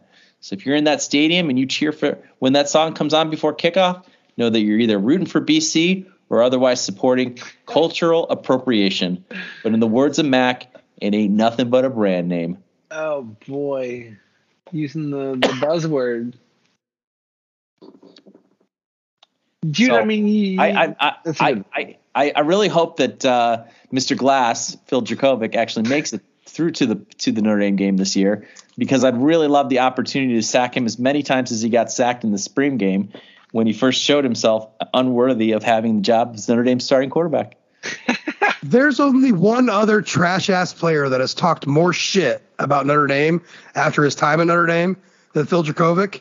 And that guy was selling some kind of weird water on YouTube bitching about Lou Holtz being the Satanist. You know, I mean, you fucking did nothing. Ian Nothing. Book owned your ass. You did nothing. And the shit that you have has come out of your mouth since you left has been massive. You could have took the fucking high road and just uh, been a normal person like anybody else. But no, you thought you were better than that, which is part of the fucking problem. And you just put out nonsense. And you know what? Nonsense. I spent a lot of For time what? To him. get to get it thrown back in your face. Every single time you guys said Jerkovic, I corrected you. I was there for him. I actually We knew, Jude. We knew. I openly worried about Ian Book staying an extra year because what it would do to Phil Jurkovec staying at Notre Dame. And he this is how he repays all of my loyalty by spitting What a fucking in villain. my face. He might be the worst. he might be the worst. He might be the least talented villain on this list. On any list, on any villain list we've ever had. I don't know, Uh, Casey- man. Casey McClellan's go Filkins- Casey times for 91 Filkins might have I don't think a we're gonna get that out of Phil Jurkovec. Casey Focus might have a word. Phil Jurkovec didn't have 2.8 yards rushing. He, he did not. He sure did not. Uh, he might have had 2.8 interceptions if Kyle Hamilton would have done his goddamn job. Sorry, Greg. Oh boy. He, he had a pick six there. Right there. Right there. Ah. All right, that's a that was a, a beautiful layup. I mean, that was a gorgeous layup. I mean, That is a true villain. And that's why we needed to let Jude take it. And The best one. It's the best villain on the whole list. and stick and sticking with the Pit Panthers, oh, you have to bring up Pat Narduzzi, the only real saving grace of the ACC. let me Oh, wow. delete is Pat Narduzzi and his fucking bullshit, which is beautiful. Like this man is so full of hate for Notre Dame, he will put every anything, blame anything. It's Notre Dame's fault, and there's nothing better than just think. What was that 2018 when they came to when uh, when Kenny Pickett, a lifelong Notre Dame fan, uh, got his uh, start inside Notre Dame Stadium? Do you remember there at the end when they were trying to like change the jersey jerseys of the kicker to a backup quarterback and Yeah. shit like that?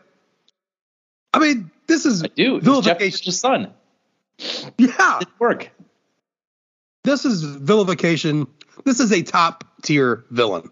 Uh, if, the for clown of anything the else, highest, uh, highest level. like any show you remember from your childhood where the villain like always failed, Dick Like, I don't know. Yeah, Dick Dastardly. like uh, like Cobra Commander, right? Always failed. always failed. Pat Narduzzi is Cobra Commander. Half the charisma. Tons of charisma. And machismo. Now if we can just get him to do the Cobra Commander voice. You know, my wife is uh my wife's boss. My wife? My wife. I like. My my wife's boss is married to uh, Cobra Commander. Uh, her boss uh, is married to Cobra Commander's uncle. Just, uh, he's dead now, but uh, my wife's boss, his wife, her uncle is uh, Cobra Commander. True story. That's interesting. Oh, that's fun. Also, the voice of Starscream. Uh, oh yeah, that that is the same voice. It's the same voice. And he was in an episode of uh, Transformers. It was fantastic. Uh, turned all the Transformers into humans. It was good. I miss the old Transformers cartoon. It was so good, man. the movies are so fucking trash. The movies are trash. The Transformers movie with like Stan Bush doing the soundtrack, Weird Al Yankovic. Um, like the Transformers movie to this day, the 1986 movie holds up phenomenally well.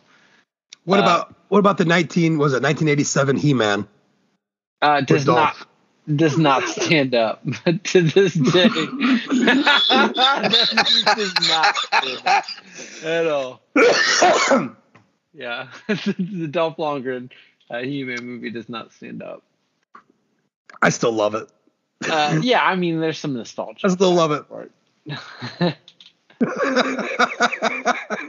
so do I get to pick a villain? uh, who did you just pick? Or I no, just pick? you just picked. You just Yeah, we'll do another. We'll do another. We'll do one more round of villains. Um. All right. So my next villain, like I, I've gone players for all of them, right? Um, with Casey Filkins, Tommy Eichenberg, and Riley Leonard. uh, my next villain is going to be NBC. Um, I like this pick. No argument here. yeah. so my, my my pick for NBC being the villain on here is like the Big Ten's coming on what next year? 2024 is that when the Big Ten jumps onto the the schedule? Yeah. I. I eh, Who's the broadcast team for for NBC this year? uh, I mean, if they don't change, it's It's the Corey same and, and Jason. Garrett, right? Yeah. Uh, Not Yeah. Corey. Yeah, fucking Uh, J- Jack. Sorry, Jack. Jack. Collinsworth. my, my Notre Dame alum sons mixed up. Yeah. um, my villain is NBC because ultimately we know NBC pushed forward a lot of the nonsense that's going in. You know, the gripes that that, that Jude and Josh have with the schedule. We're gonna we're gonna see a lot of those uh, those two. Um, but also, I have a feeling that this is the last season that Notre Dame. Like NBC had an opportunity to uh, really accentuate Notre Dame. Um, it was their brand for college football for a long time. Um, since what ninety four? It's ninety three, right? Ninety three was the first year of the NBC deal. When was the first? No, it was year? ninety. It was ninety-one. Ninety one was the first year of the NBC deal. I, I, think, so. they, Yeah. they did a shit Yeah. job for the most part, outside of you know a, a couple occasions for marketing Notre Dame football, and the Big Ten jumps into the the package next year, and I I honestly feel like Notre Dame is going to get a backseat to the Big Ten.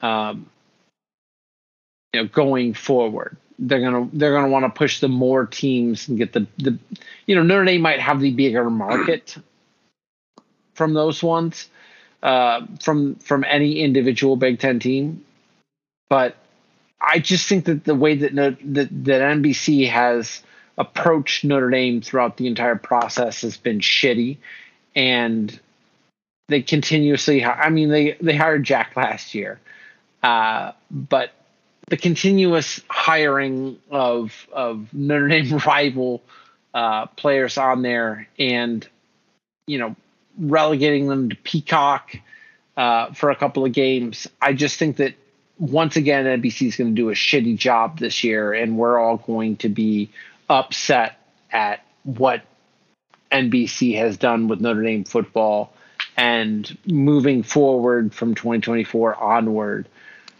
I don't know when when is Notre Dame's deal up? Is it 25? When when does an, and when does the NBC job or when does the NBC gig expire? I think it's twenty-four. I think twenty-four is our last. 24 is in the It last runs year. Through, it runs through 25. Through 25. 25. Okay. So, uh, I mean, I'm interested to see what Notre Dame wants to do moving forward. Uh, I think that this year they've they've approached the the whole aspect of last year was uh, let's give the. I mean, is a there any question, Brennan? Jack, if Jack's doing the deal, they are not doing anything but NBC. This is not. I Are mean, they going to go to debate. CW? Are they going to go to the CW? and Pac-12? I, I I don't I don't agree with that. I think if if CBS came in and offered offered a That's my a lot too. more money, then he, he'd take it. He would take I it. think if CBS, I think if CBS was smart, they would. I think, And then we get the bad, and then we get the, uh, then we get the music. Well, uh, which is- CBS's deal with the SEC expires soon, right? Yeah, it's all ESPN. It's going all ESPN. They're going But I'm saying we get the CB, we get the CBS college football music though. If if Notre Right, Dame goes is- You know like what? that's that's 20 prime. um, the uh, the CBS deal ends in 2024, which coalesces with uh, the, Right. the NBC deal. Texas and Oklahoma. Well, no, that was the whole thing about Texas and Oklahoma getting over there in time to go to the to go to the SEC when they all when they skip out when they go out everything over to ESPN. But yeah, I think if if CBS was smart, they would come They in get split.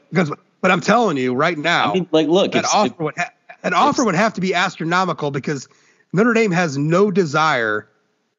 They have no desire to to go Yeah. anywhere but with their partners in crime, NBC. I mean, just Well, it used to be CBS, right? I don't think I don't I don't feel like it's a huge threat. Like I I I almost I guarantee fucking to you Notre Dame stays on NBC for Well, Whatever. CBS CBS loses the SEC in 2024, and Notre Dame sheds NBC in 2024. right, but doesn't isn't CBS part of that Big Ten agreement though, too, with Fox and NBC? Um, Wasn't I don't think so. no, No, no, it's just it's just Fox and NBC. Fox and NBC. It's not CBS. CBS is going to be a free agent, and Notre Dame is going to be a free agent in the same year. All right, so I, mean, CBS I would have- lo- doesn't have any Big Ten rights. No, no, not that I know of. none. Okay, I mean, I would love to see it, Brendan. I just don't see. I, I don't see Jack Swarbrick making a deal with anyone other than NBC. For just like I don't see Jack Swarbrick changing the apparel deal up. anytime soon. CBS either. is It's gonna be under. So CBS is expected to carry mid-afternoon window currently occupied by the SEC.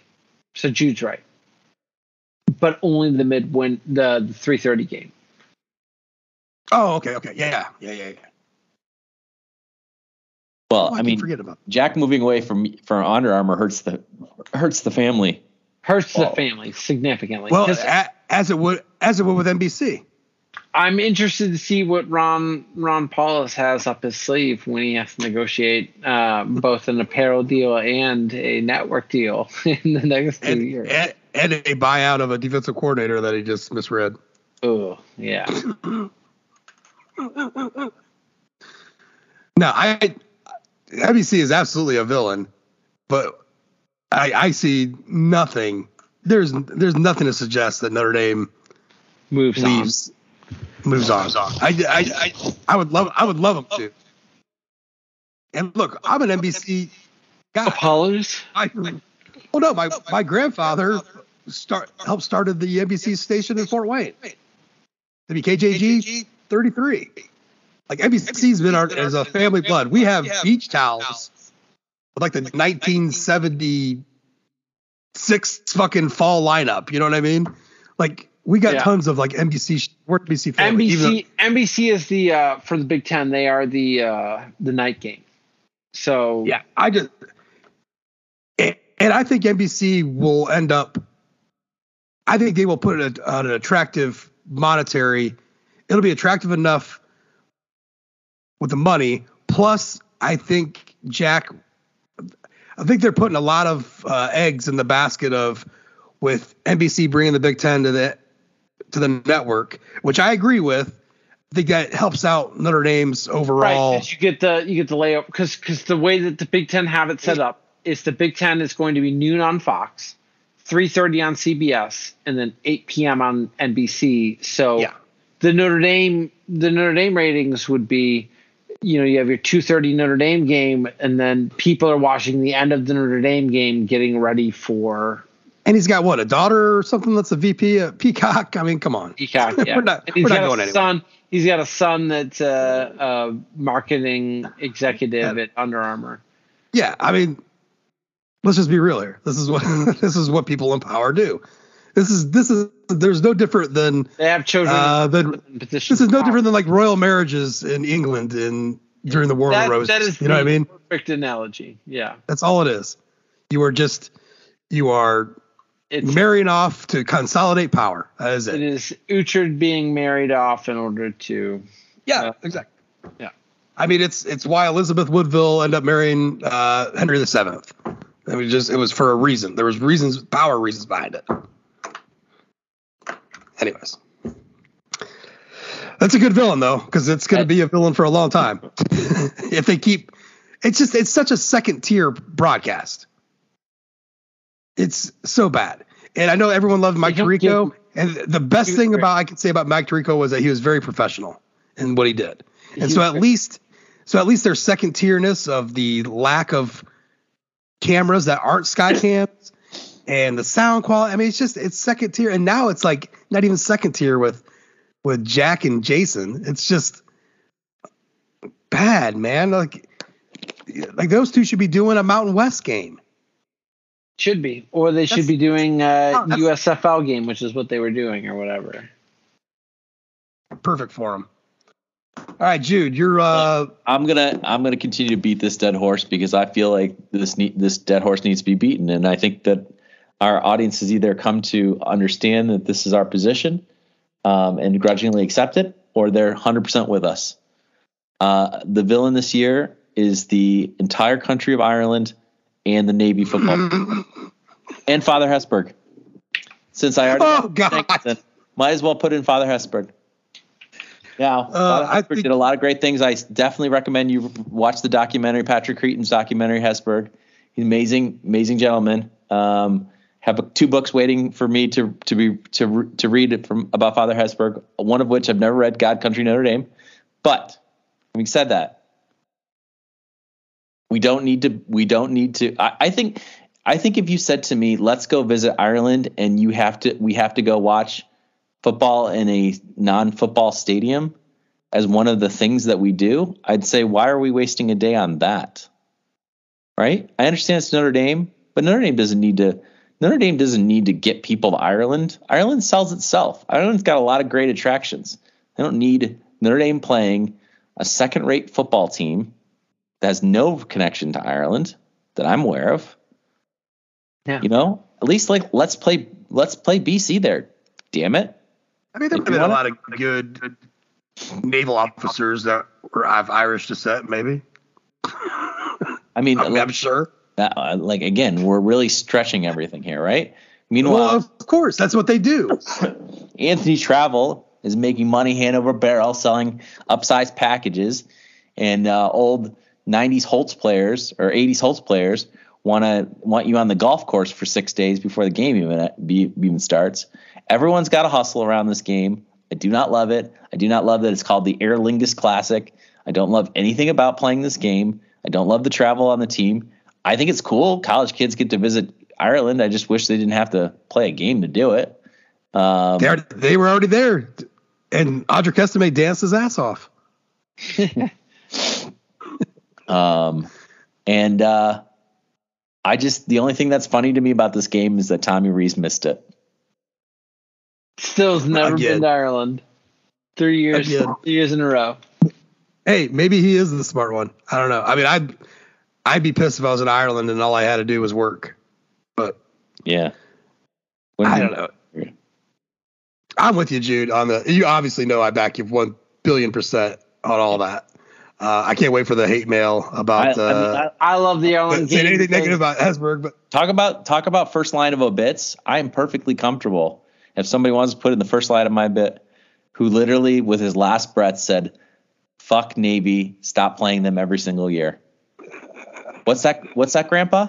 What's that? What did you did you say something about Navy? Were you in the Navy? Fuck Navy. Did you just say fuck Navy? The Naval Academy? Oh, oh man, nay. I'm glad it was you, Jude, not me. uh, yeah, uh, that's it. Everything around the Navy game is villainous. Uh, the lore that is on. They only talked this game up. They only started talking this thing up about mutual respect and all that bullshit after the 90s. Like it wasn't until we got shitty for a while where we had to like sell something. You didn't hear about any of this nonsense when Notre Dame played Navy in the 80s and 90s. Like it just you didn't. One of, Like the- it, one of they these days. I- one of these days, I would love to pull out my old blue and gold illustrateds and just literally just copy down word for word all of the stupid shit Lou Holtz used to say before the Navy week, because it would it would be hilarious, like for him to be like, you know, can't overlook this uh, gritty uh, Naval Academy team. You know what I mean? Like, I don't know. It just uh, he always hyped this game. He always made his players practice really hard for Navy because he didn't he didn't ever want to lose the Navy, and he didn't lose to Navy, but like nobody lost to Navy back then. Nobody did. Navy's a joke. They were joke then. They were It took. Charlie. It, it- it took Charlie Weis and uh and the greatest Navy teams in modern in the la- since World War II.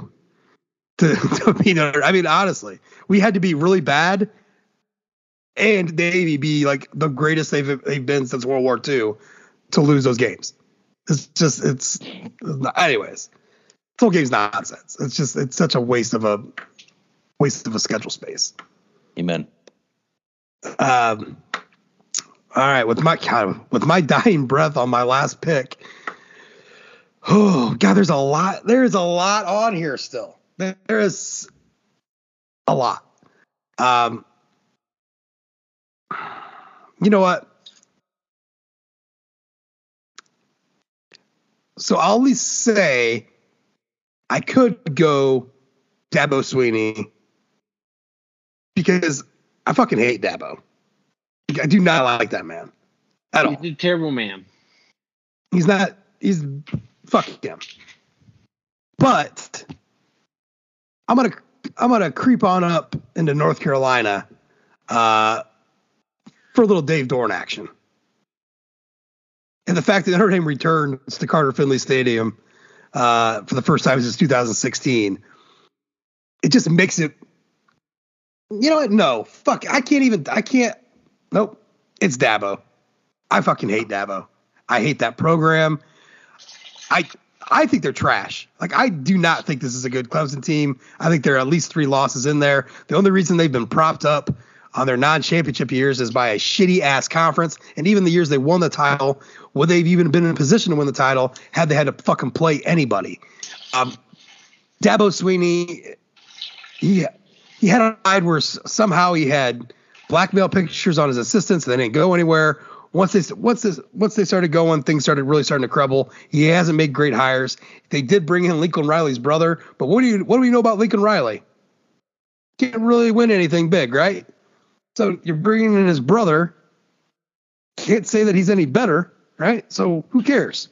Uh, I mean, I'm not going to get overly excited about it, but I don't like Dabo Swinney. I don't like the Clemson program. Did we just listen? To I don't Brandon like take a piss. Probably because that's what we feel about Clemson. Yeah.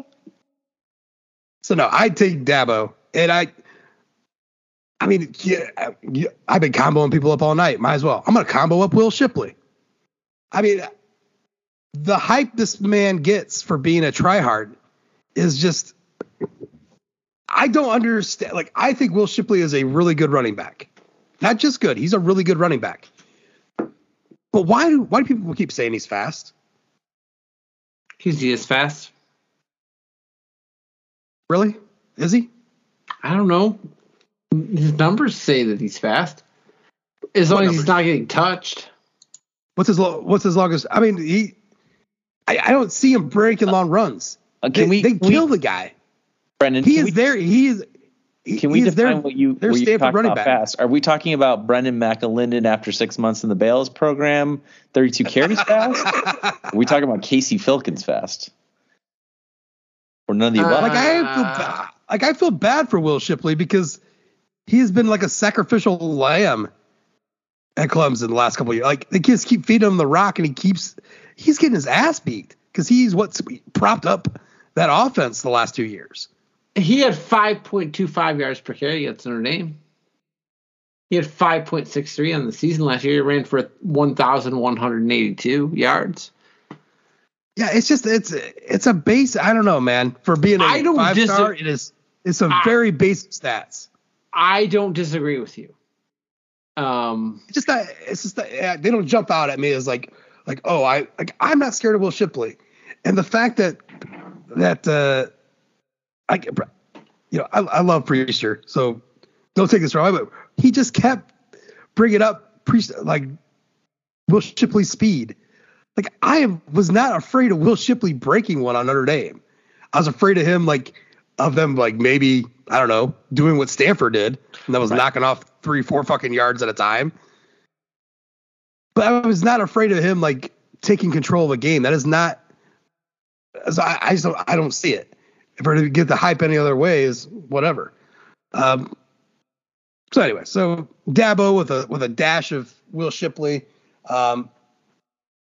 that really Will, Ship- Will Shipley also No, had some of the spurn Notre Dame to him too, which Well, I mean, that's what happens when you got girlfriends.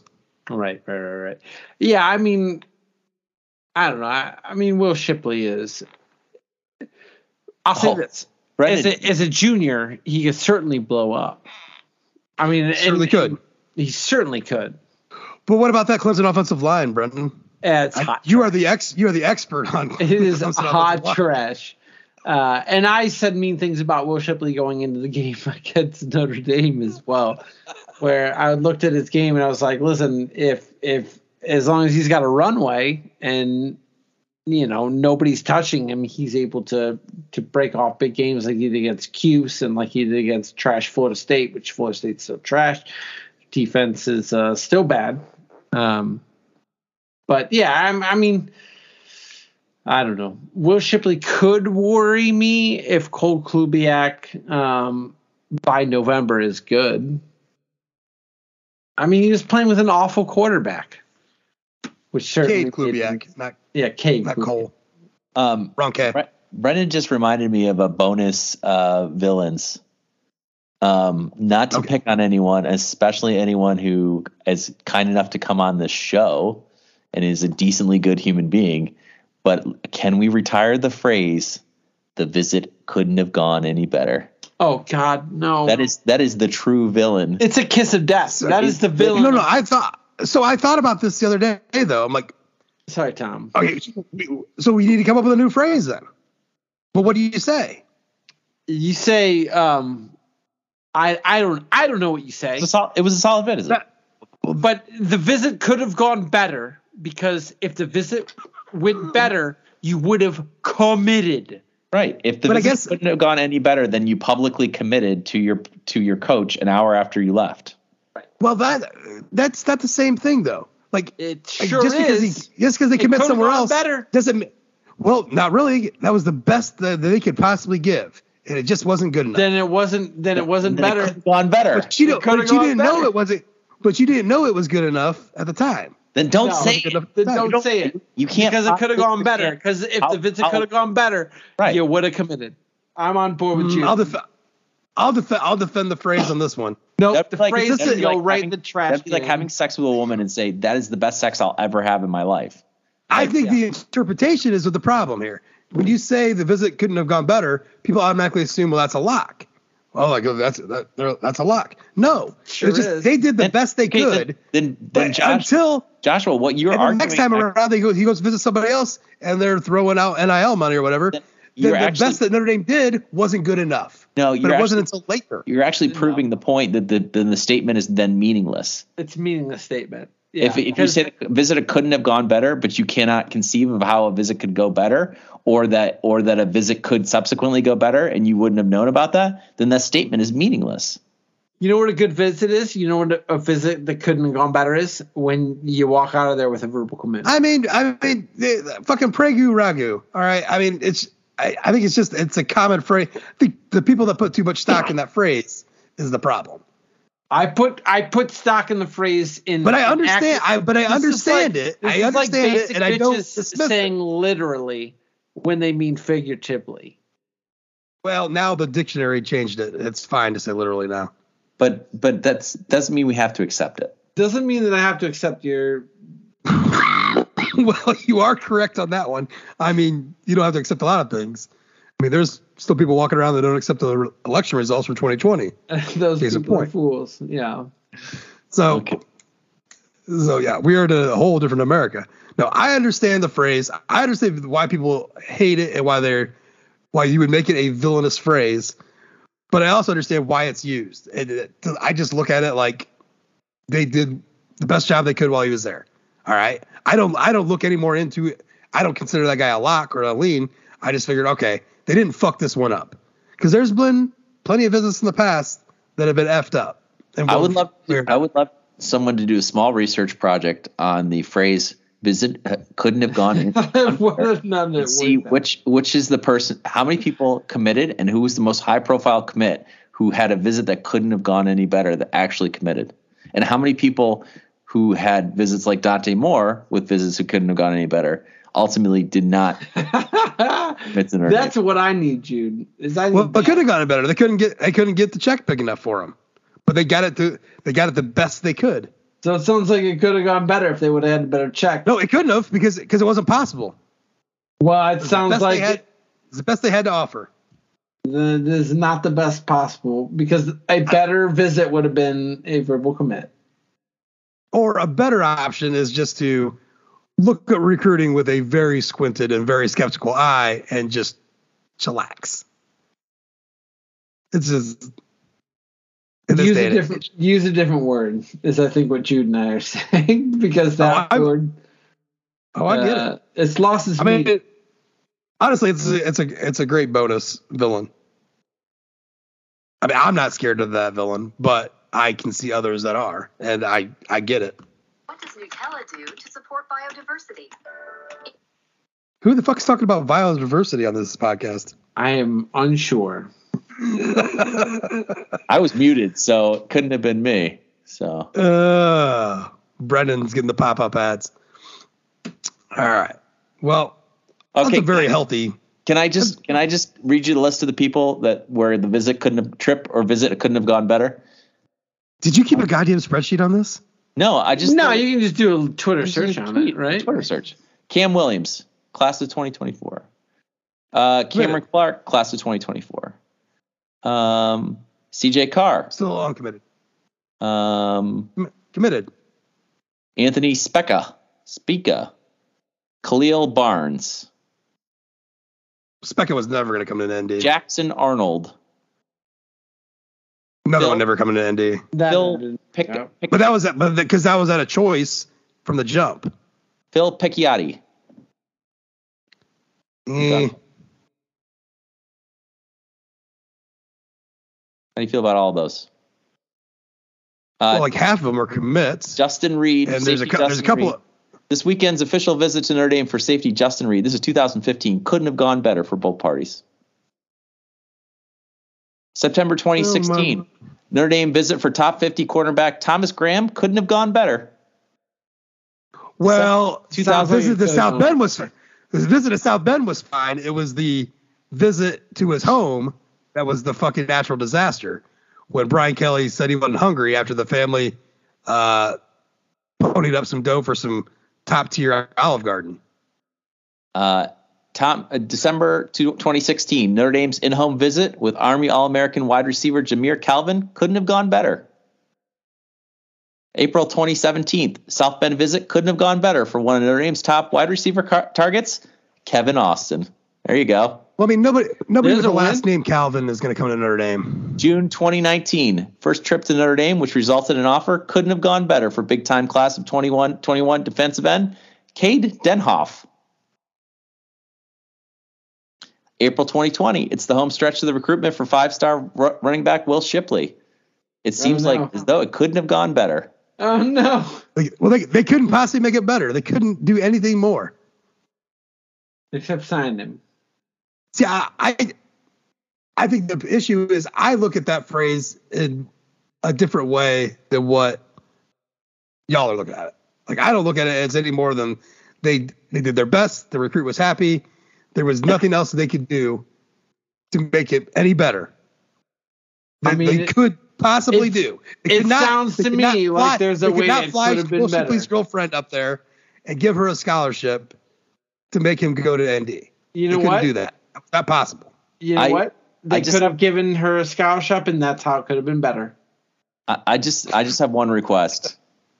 I, I know we're a little bit picking on some tweets from a person that we really like, but please don't snitch tag him and mention that we were picking on this. I just I just have a like I, I just don't think anyone. I just don't think that's a, I just don't think that's a one reporter issue.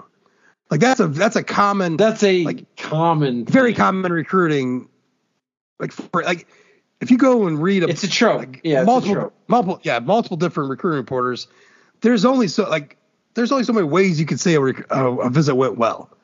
Uh, I mean, as somebody who pounds out a hundred thousand words a month or whatever the hell it is, uh, whatever. Like, a phrase is just a sometimes a phrase is just the phrase that you're using, and many people use that same phrase just to basically say this went this visit went great. That is all. so He's I, not. There I- I multiple. uh, tell you that many I, uh, recruiting reporters do that. I just want to warn y'all. Um, I did a a exact search for "couldn't have gone better" on Twitter, and the second hit was gay porn. So uh, just you know, fair, fair warning out there. Maybe you want to maybe you want to put that like the put the word recruiting or something. I don't know. The last time you a searched something on this show, the last time you searched something always on this gay- I always find the gay porn. I have no idea why. Who was it? It was a Well, coach you're looking for, right? With a really common I name. think, I think we can all figure that one out. yeah. So so my so what I'm what I'm here to say is my search my searching skills on Twitter could have gone better.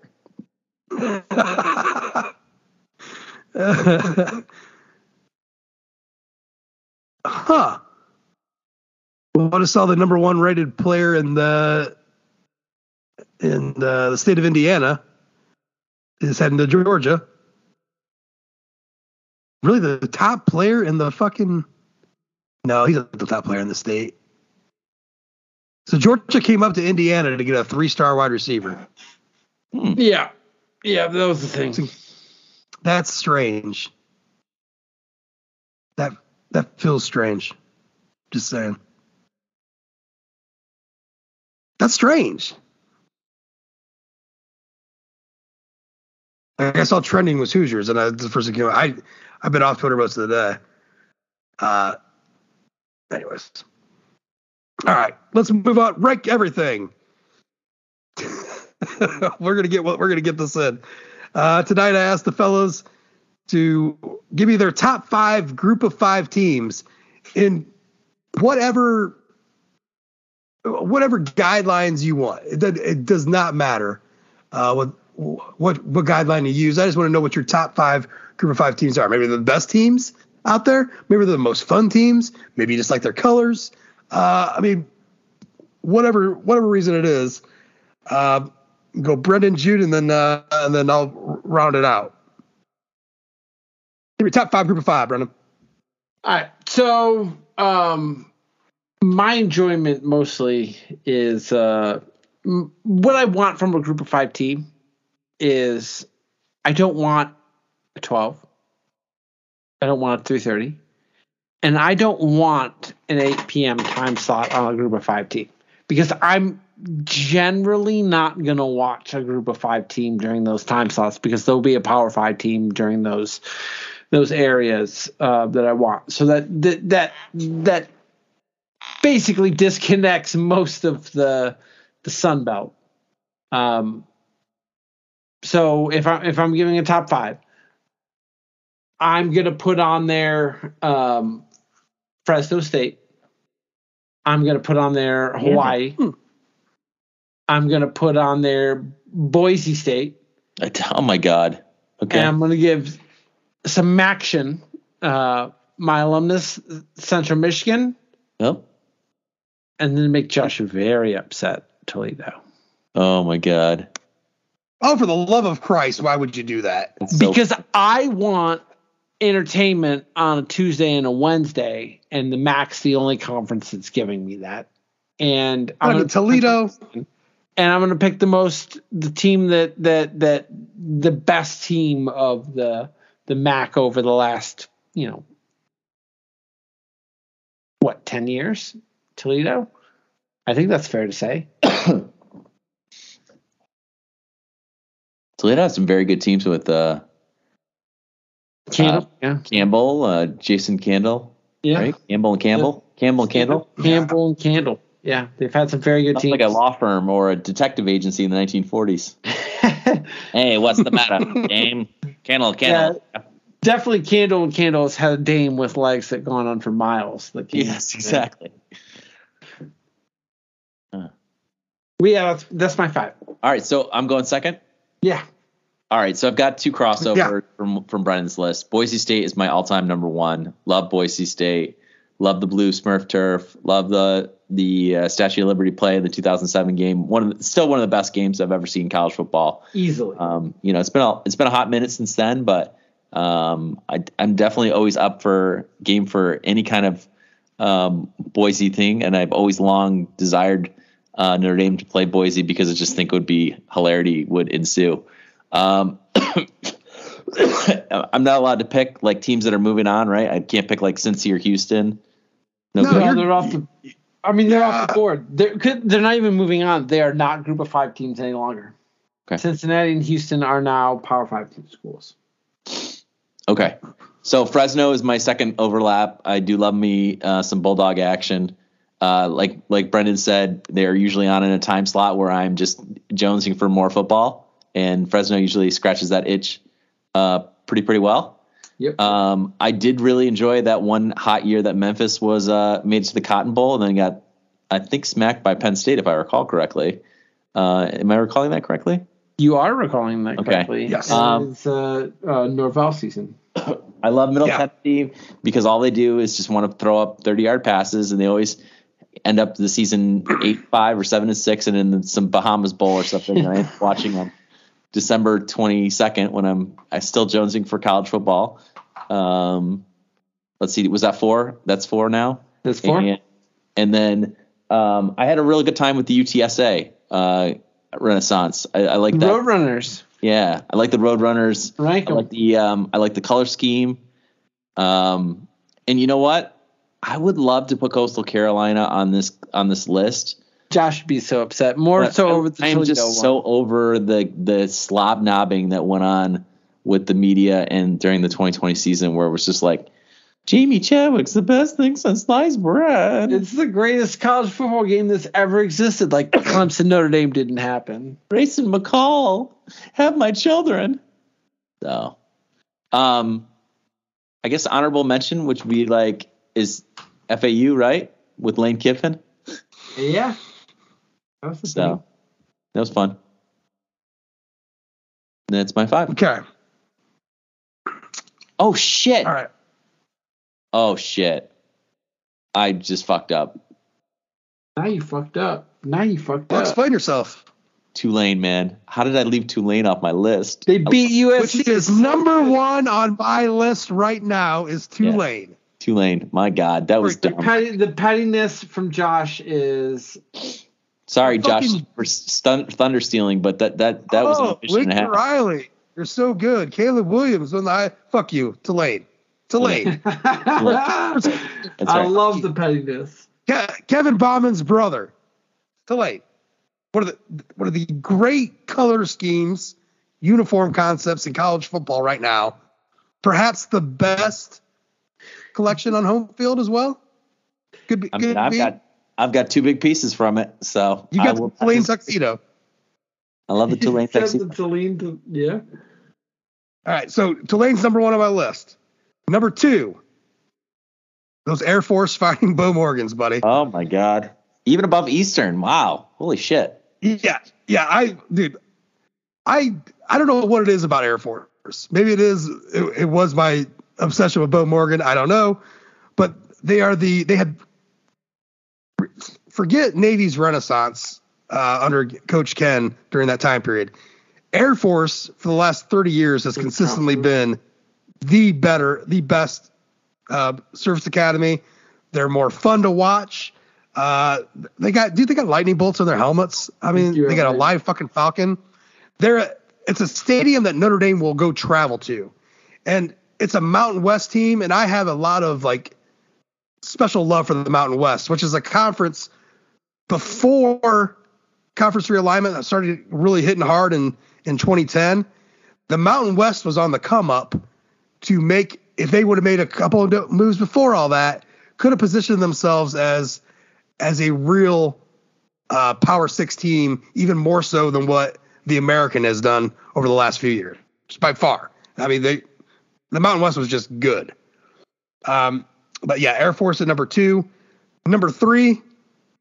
You know we're going with the Eastern Michigan Eagles, baby. Yeah. Gray turf, my school, Back to uh, one of the one of the best coaches in college football that most people haven't heard about, and that's the good news.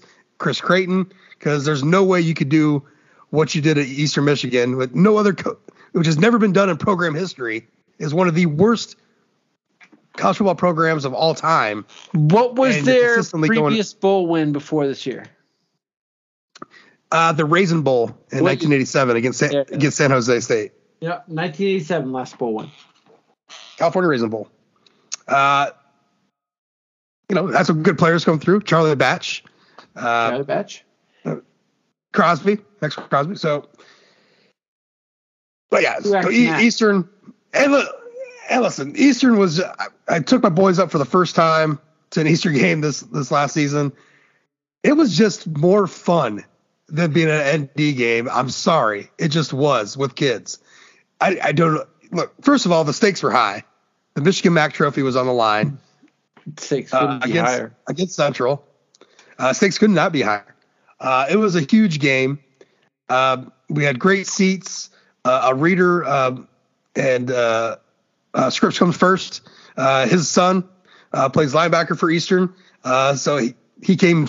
He saw an Instagram post and came scooting right over. Pretty easy to do in Rynearson Stadium. Uh, that was nice, but it was just it was a great time. There's t-shirt cannons. The boys were on the jumbotron like tw- 20 fucking times. Uh, they had a great time. It was just it was just solid good time. Free parking. Um, I wasn't sure it was free parking. Though. I kept thinking I was going to go out and my truck was going to get be towed.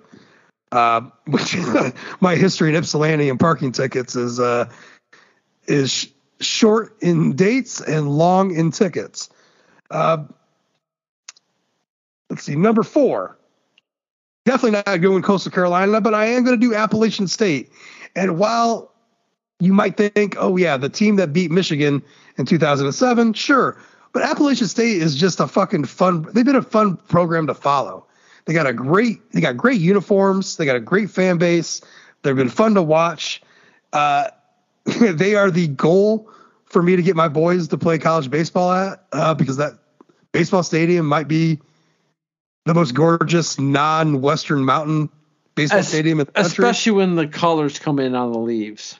Oh god, dude, it's insane. Like you're the fence is the trees. It's it's insane. Like it's Boone is gorgeous. Uh anyways, I just I App State's just a cool program, man. I just I I enjoy watching them. Uh, and then number five, I'm gonna stay in the Mountain West. We're gonna go with Wyoming. Obviously, Hicksville native Garrett Crall uh, was an all-conference defensive end uh, for the Cowboys. Uh, but this just it's a they're that's not they're not great uniforms. that brown and yellow uh, is not uh, that great, but it's it feels throwbacky. A lot of their games are wacky and wild weather, a lot of wind, some snow. Um, they're never really that great, but it's just they Mountain West games are fun, and the games in uh, in Laramie uh, are just cool. They got a they got a great um, uh, they do a great paint job on their on their field uh, with the mountains and all that. It's it's it's a cool spot. So yeah, I, I think all I think all three of us had very well done top fives, which is a lesson to y'all. Watch more group of five football. It's, I just appreciate that you said that Jude and I had great top fives, despite us potentially putting teams that you absolutely despise on their on our list. I can't I can't fault someone for for loving a team I hate. If I, I did that, uh, you know, I would disown my brother-in-law who's a Michigan fan. Uh, so I re, I re, I respect my enemies. Like I may think I may fucking hate them, but if you love them, uh, I respect you for for being wrong. Always. But fuck Toledo, for real. Ugh. Well, that was a long journey from pierogi pop to uh, to hate on Toledo. So Print the t-shirts. yeah, I think, we did our job here. Uh, Jude, what do you got left in the tank? So uh, I'm gonna keep the women the focus on women's sports uh, again this week. Um, a pretty cool thing happened today or yesterday. Um, it was celebrated today, which was uh, softball coach Deanna in her sec- 22nd season as the coach in Notre Dame. Uh, actually won her 849th game. The reason why this is significant is she now has more wins than any other coach in Notre Dame history, and that's actually passing uh, Muffet McGraw for most wins in the history of Notre Dame athletics. I'm not going to sit here and bullshit you and tell you that I watch softball and I know much anything about the team at all. Um, I can read off to you that the team is 24 11 and 1 this season, um, and that was their 24th win. Um, I know that she's actively involved in the South Bend community and raised a lot of money for uh, charitable causes, including uh, uh, children's leukemia, if I recall correctly. Uh, obviously, the eradication of such, not the promotion of such. Um, and so, uh, congratulations to her. And it was cool to see um, all the little videos that um, you know a lot of the the coaches at Notre Dame did, just like giving her uh, props. And she seems like a really well liked uh, individual around campus. So that was cool. And um, the other thing I was going to mention was that not Notre Dame related, but I love the symmetry of Grace Berger, who's a standout player for the Indiana Hoosiers basketball team, getting drafted by the Indiana Fever uh, on Monday night. And I just I just chuckle at the idea that you live in Bloomington and now you're moving to Indianapolis. What is that, 50 miles away? I mean, it can't be that far, right? From Bloomington to Indy, Yeah, uh, that, that feels about right. I'm not, because I don't really know that for sure, but it's yeah. Feels like an hour drive, hour I mean, 15, I, I, like well, I guess what my um, cheeky way of saying, like, I think she'll be able to acclimate to the weather, right? Uh, yeah, I think she she might have a good idea what's happening. like Brea Beal, she uh she worked she played for South Carolina. Don, Dawn Staley, her boyfriend plays for uh, Jaycee Horn, who plays for I think the Carolina Panthers. Uh, she got drafted by the Minnesota Lynx. I'm like, ah, best of luck with that. You know, I mean, good a good a good team fit for her, but not uh not a great climate fit for her. So, anyways. That's uh, all I got. And women, uh, Irish women lost a heartbreaker against uh, Boston College. Uh, I think you actually retweeted Coach Halfpenny into the one foot down tr- stream, but basically, oh, uh, dude, she was pissed. yeah, real real pissed. controversial call at the end, and uh, really unfortunate that the the game slipped away because they they did have a little bit of a stranglehold on that game, and they had Boston College right where they want them. And and you know, hate to say it, but the Eagles have been a real thorn in uh, Notre Dame's side. And uh, once again, Notre Dame is is doing that thing where you know they can beat a lot of teams and they can crush a lot of really weak competition like a like a Butler or something. But uh, when it comes to the the elite of the elite, uh, with the exception of UNC this year, they they really have struggled to to beat the uh, the top tier teams. And I'm talking Syracuse, Boston College, Northwestern, uh, UNC with the, again with the exception of what they just managed. So. Um, you know this the struggle continues, but uh, that's all I got.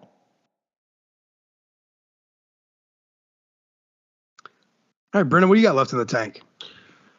Oh boy. Um I don't have anything left to take, man. I'm excited for the spring game. Um I'm excited I, of all springs, this one feels like it's been the lightest, right? Can you think of a Oh, for spring sure. that's been Uh, no, lighter no, than this this, is one? absolute, absolutely been the lightest. There's almost the lightest. nothing to to sort of touch on. There's we haven't gotten state Like I of keep media saying- clips You have interviews. You have interviews. And you can base whatever you want off of that, and that's fine. But that's, that's it. That's all you have. You have Yeah, one, and even the interviews one good. wide open practice. Though. Yeah, it, it and even the state-run media has not been really in effect. I haven't seen the Which if sort you- of if you watched, uh, if you watch, you know, Greg's interview with uh, Ian Book, just keep in mind one of the best things that Ian Book said in that interview was, "Well, I guess now that I'm Notre, now that I'm away from Notre Dame, I can tell the truth." you know, so just you're inter, they the players are very well coached trained. Yeah. in in me- in me- in handling the media and what's being said. So, you know, I do- while I think that the Marcus Freeman era is vastly different in that regards and what's allowed and what's not allowed to be to be said in these interviews, especially given the fact that they just let everybody talk. They give everybody a voice way more than uh, with Kelly. Um, it's still there's there's still things, you know what I mean? Yeah, and, and this year more than any other year that I can ever remember watching Notre Dame football and being like in it. It just feels like they're playing, and maybe it's a good thing. Maybe it uh, it's it's because you know they have um, good things in the works and they don't feel like they need to report on it as much. But it is it has been barren as far as news goes uh, heading into the what the final stretch, the final two weeks of the spring season. So Yeah. um, I'm interested to see how things play out. I have pretty vested interest into. I mean, we're going to see Sam Hartman play in the spring game, right? There's a quarterback competition. Yeah, I mean, on. I guess on the on the flip side, I mean, I think I think the the way that spring ball has gone, I think it definitely makes, regardless of whether it's true or not, like in reality, it definitely makes the prospect of the spring game much more interesting than what I think going to we've be a had in the sexy past. spring game. Like I think we're going to see real Well, it, it the, more so than other hmm. years. I don't know if it's going to be, but I think the prospect of because we just haven't had a whole lot of anything. So you're gonna now all of a sudden you're, you're gonna get something on front of your face, um, and if you didn't know that uh, it's gonna be uh, teams are gonna be drafted by the players. I think they did that last year maybe Yeah. as well. Um, still no word about the actual format of the game, but yeah, that's just this is what you're going to get for this is what spring ball is going to have as the spring game. So uh, we're going to get a whole lot of wild speculation off of, based off of one uh, glorified practice, Mm, and that's yeah. fine. I mean that's, but uh, it definitely makes I won't say must see TV, but it definitely makes it you know you It didn't some, see much of some appeal. So if you don't see the spring game, you you you missed it all.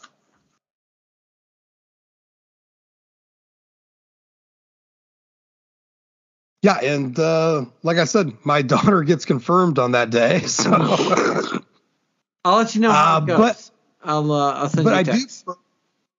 I do believe. Um, so I think Drew Brennan, who covers men's lacrosse for us, I think he's going to be up in the booth for for OFD for the spring game, and uh, Fred Asoff. I I, I got to send this in, uh, but I think Fred Asoff is going to be our photographer on the ground uh, No for kidding. OFD. Yeah, uh, no, I mean I'm not kidding.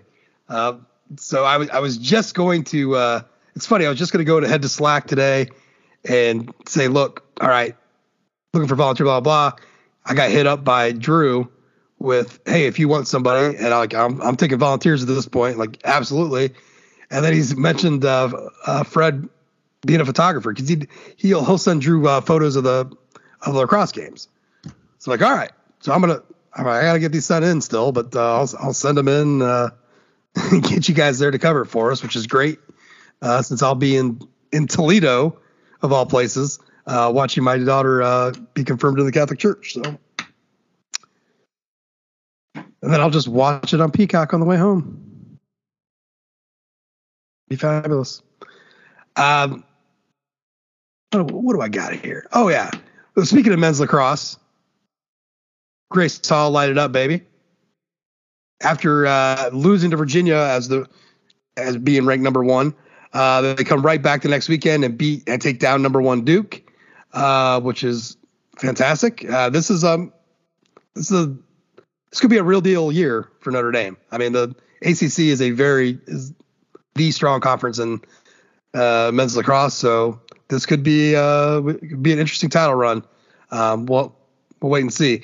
Notre Dame getting hosed last year uh, would make it even sweeter as far as the uh, the NCAA seeding or picks went for the tournament.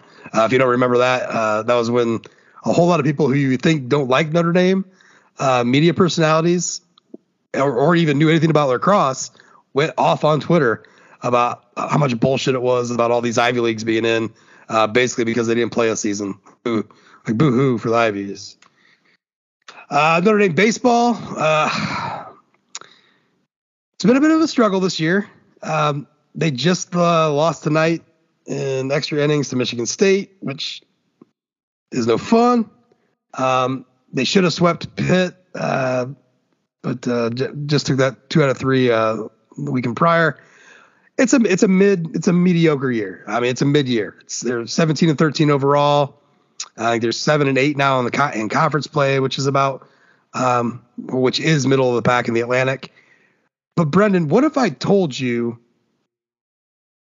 the who do you think is the worst team in the AC in ACC in baseball? Uh, if you were to ask me who the worst team in the ACC, well, it's obviously not Florida State, right? It obviously is Florida State. Oh no, but I thought Florida State was supposed to be resurgent now that they have this new great coach. What's the name of their coach again? That is former Notre Dame coach and Florida State alum Link Jarrett, who took Notre Dame to Omaha. uh, and currently, currently Florida State is 13 and 19 uh, with a 4 and 11 conference uh, record. It is the by far the worst team in the ACC uh, record wise at this point. It is, It- they are not good. it's a good thing that that Cheez It Bowl um, representative Carter Carls is not having to cover this nonsense. I don't know. Like I like Link Jarrett a lot, and everyone understood him leaving, and it was a very gracious It departure. made all the Like- sense in the world. every every all the sets everyone wished him well you could not fault him at all and i feel bad actually for gloating in this moment i do because i like Link jarrett and i appreciate wholeheartedly what he was able to do uh, with the baseball team while he was in south bend uh, but it is a little ironic it is a little it's strange to be honest with you um, Well, two. I didn't think. Florida State was that was that down. Uh, was Are that you far seeing? down. Are you seeing that it's like rain on your wedding day It's a free ride when you've already paid? when you already paid. Some good advice. I that you think I am. Take. Just could. Been there, done that. And who who would've- would thought it figured? I- you guys watch basketball? at Who would have figured? I do watch basketball. Do you know that the Timberwolves almost just blew this game, uh, this playing game with the Lakers, and now it's they're going to go to overtime? I, Uh, Greg would. Be, Greg's probably very upset. I was going to say, should we do a, a wellness check on on Greg? Why doesn't Greg tweet out his feelings like Frank? Yeah, why isn't he living his feelings? Uh, because he's from California. and I'm writing a you DM right that. now. Greg, how are And you that's the- feeling? Do you need And that's not a knock on Frank. a hug? He does exactly what I do. All right, I will let you know if he responds or this podcast ends. One of the two things are going to happen in the next 45 seconds. I think one is going to happen before the other. I would say that's definitely how the world works, Brendan. Probably not Most going possible. to But while, but while I have Brendan on the phone, how you feeling about our uh, our two and eight Detroit Tigers right now? Oh boy. Uh, I think that they're going. I think when Chris Ilitch said that the uh, rebuild was over last year, he may have been erroneous in uh, his assessment of. Uh, yeah, because he quit. there will be no more rebuild. Uh, no, the Detroit Tigers are probably the worst team in the American League. Not probably, they are the worst team. In the They American are the worst team in the American. They are no League. Tampa Bay Rays, that's for sure. No, they are not the Well, I Tampa, mean- no, Tampa Bay Rays. Did the, I mean, the Rays win tonight? Are they 11? I, I don't know if they, played. Yes. They, well, they swept Detroit to start the season, and then Detroit, the, Detroit's lone two wins are against Houston. Yeah, Uh, but that's good. I mean, te- technically, the Athletics have the worst record, uh, only because they have one more loss. Yeah, So the Tigers are unequivocally. I mean, it's the worst. It's the worst product I've. I mean, they have a fucking- AAA it's a lineup. shit show. Yeah, it's a shit show. It's awful. I do they? Because I'm wondering if their AAA lineup in Toledo Might be better. could pull, could pull off a better record. I don't know. Yeah, Greg's I don't not- know. It's Coast Time Live right now, right? Yeah, well, yeah. Greg might But- be asleep. But please do not break into Greg's house because he has many guns and security guards. so many guns. Yes. So many guns. So, Like- and, so many robots. and he will retaliate There- by lighting your house on fire. So it really There's won't. lots of there's lots of foxholes on his property, but you, you think they're just there for dog funerals, but they're there for defense. It is really weird that he. You don't get that joke? That's all right. That was just for Yeah, that, that, It that's, is really weird that's that inside Greg joke to the max right there. That Greg buries and gives eulogies for stray dogs in his neighborhood, but that's just the kind of guy that Greg is. I I was considering about uh, flying Greg out uh, for some cat funerals that uh, that need to go on in this neighborhood. Oh, wow. You know, I mean, how much would it cost? Like what? Four hundred. I mean, can you but can you put a price? Four hundred and fifty nine dollars. Do you think it would cost four fifty nine or four point five nine? I don't know. I don't know. Um, don't spoil it for me, but I just started watching The Leftovers, and the guy's either hallucinating that he's killing dogs or he's helping kill dogs. So maybe that's just kinda- Oh, maybe that's a maybe that's a vibe. that's a villain. That's a true villain. Yeah, I, I, the, killing you, dogs. oh, you know, our you know, cats I can I do. I do do, Greg. Our our neighbor's uh, pug, uh, Pugsley, uh, just passed away today. So there there was a sad neighborhood vibe going out. Oh no! Uh, that might have been the fattest pug I've ever seen in my life. Uh, he, What it was away. magnificent. what, magnificent. uh, what was his body fat? Like four point five nine percent uh, fat. His body fat his body fat was all. Oh. That's what the percentage was. All. I'm just gonna. Anytime I mention Craig, I'm just gonna put four five nine in there. So rough. You know, when I when I Uh. finally get along around to making the long promised uh, quiz for ultimate insiders of the uh, earned five star pod, there's got to be a four five nine question. Uh, four five nine for days. What number do you most associate with with longtime guest Greg Greg LeBron? Vermont. Uh, four five nine. Poor guy, it won't even be 21 or 26. It'll be 459. He's Tell gonna, him to change the Twitter handle now. he's gonna hate it Is so there? much. Listen, is there? A, okay, hold on. Is there a, a at Greg four five nine on Twitter? There should no. be. and if Oh, no. not, we need to make it. oh, no. Fuck, there there is. Uh, he has no, he has two followers. ah. How much can we buy that Twitter follow off of him? I don't. He's got. It's got to be cheap, man. He's got. He hasn't posted Well, since you know what? 18, 2012. Oh, hold on, hold on. I got it. I got another handle we could try. At Greg four point five nine. This account. There's no results for at Greg four point five nine. There you go. All right, we got it. Yeah, Lock it someone's down. good. Are you are you grabbing that, Brendan? To paraphrase, to paraphrase Barry Obama, please, we got him. All right, you, you snatch that up, and uh, we'll re- we'll start retweeting the shit out of that with a uh, with our large uh, SB Nation account.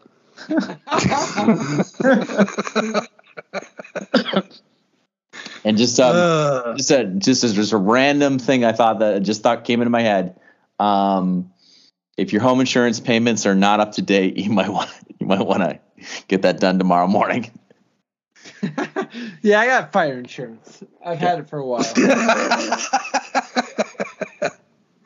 uh, all right. Well, I think our our job here is done. Uh, many inside jokes, many villains. Uh, we drug Greg across the board there at the end. I mean, we, we did our job. So for Brendan, for Jude, for everybody over at One Foot Down, and for all of our our best friends at the Fans First Sports Network, thanks for listening to the Earned Five Star Podcast. And as always, go Irish.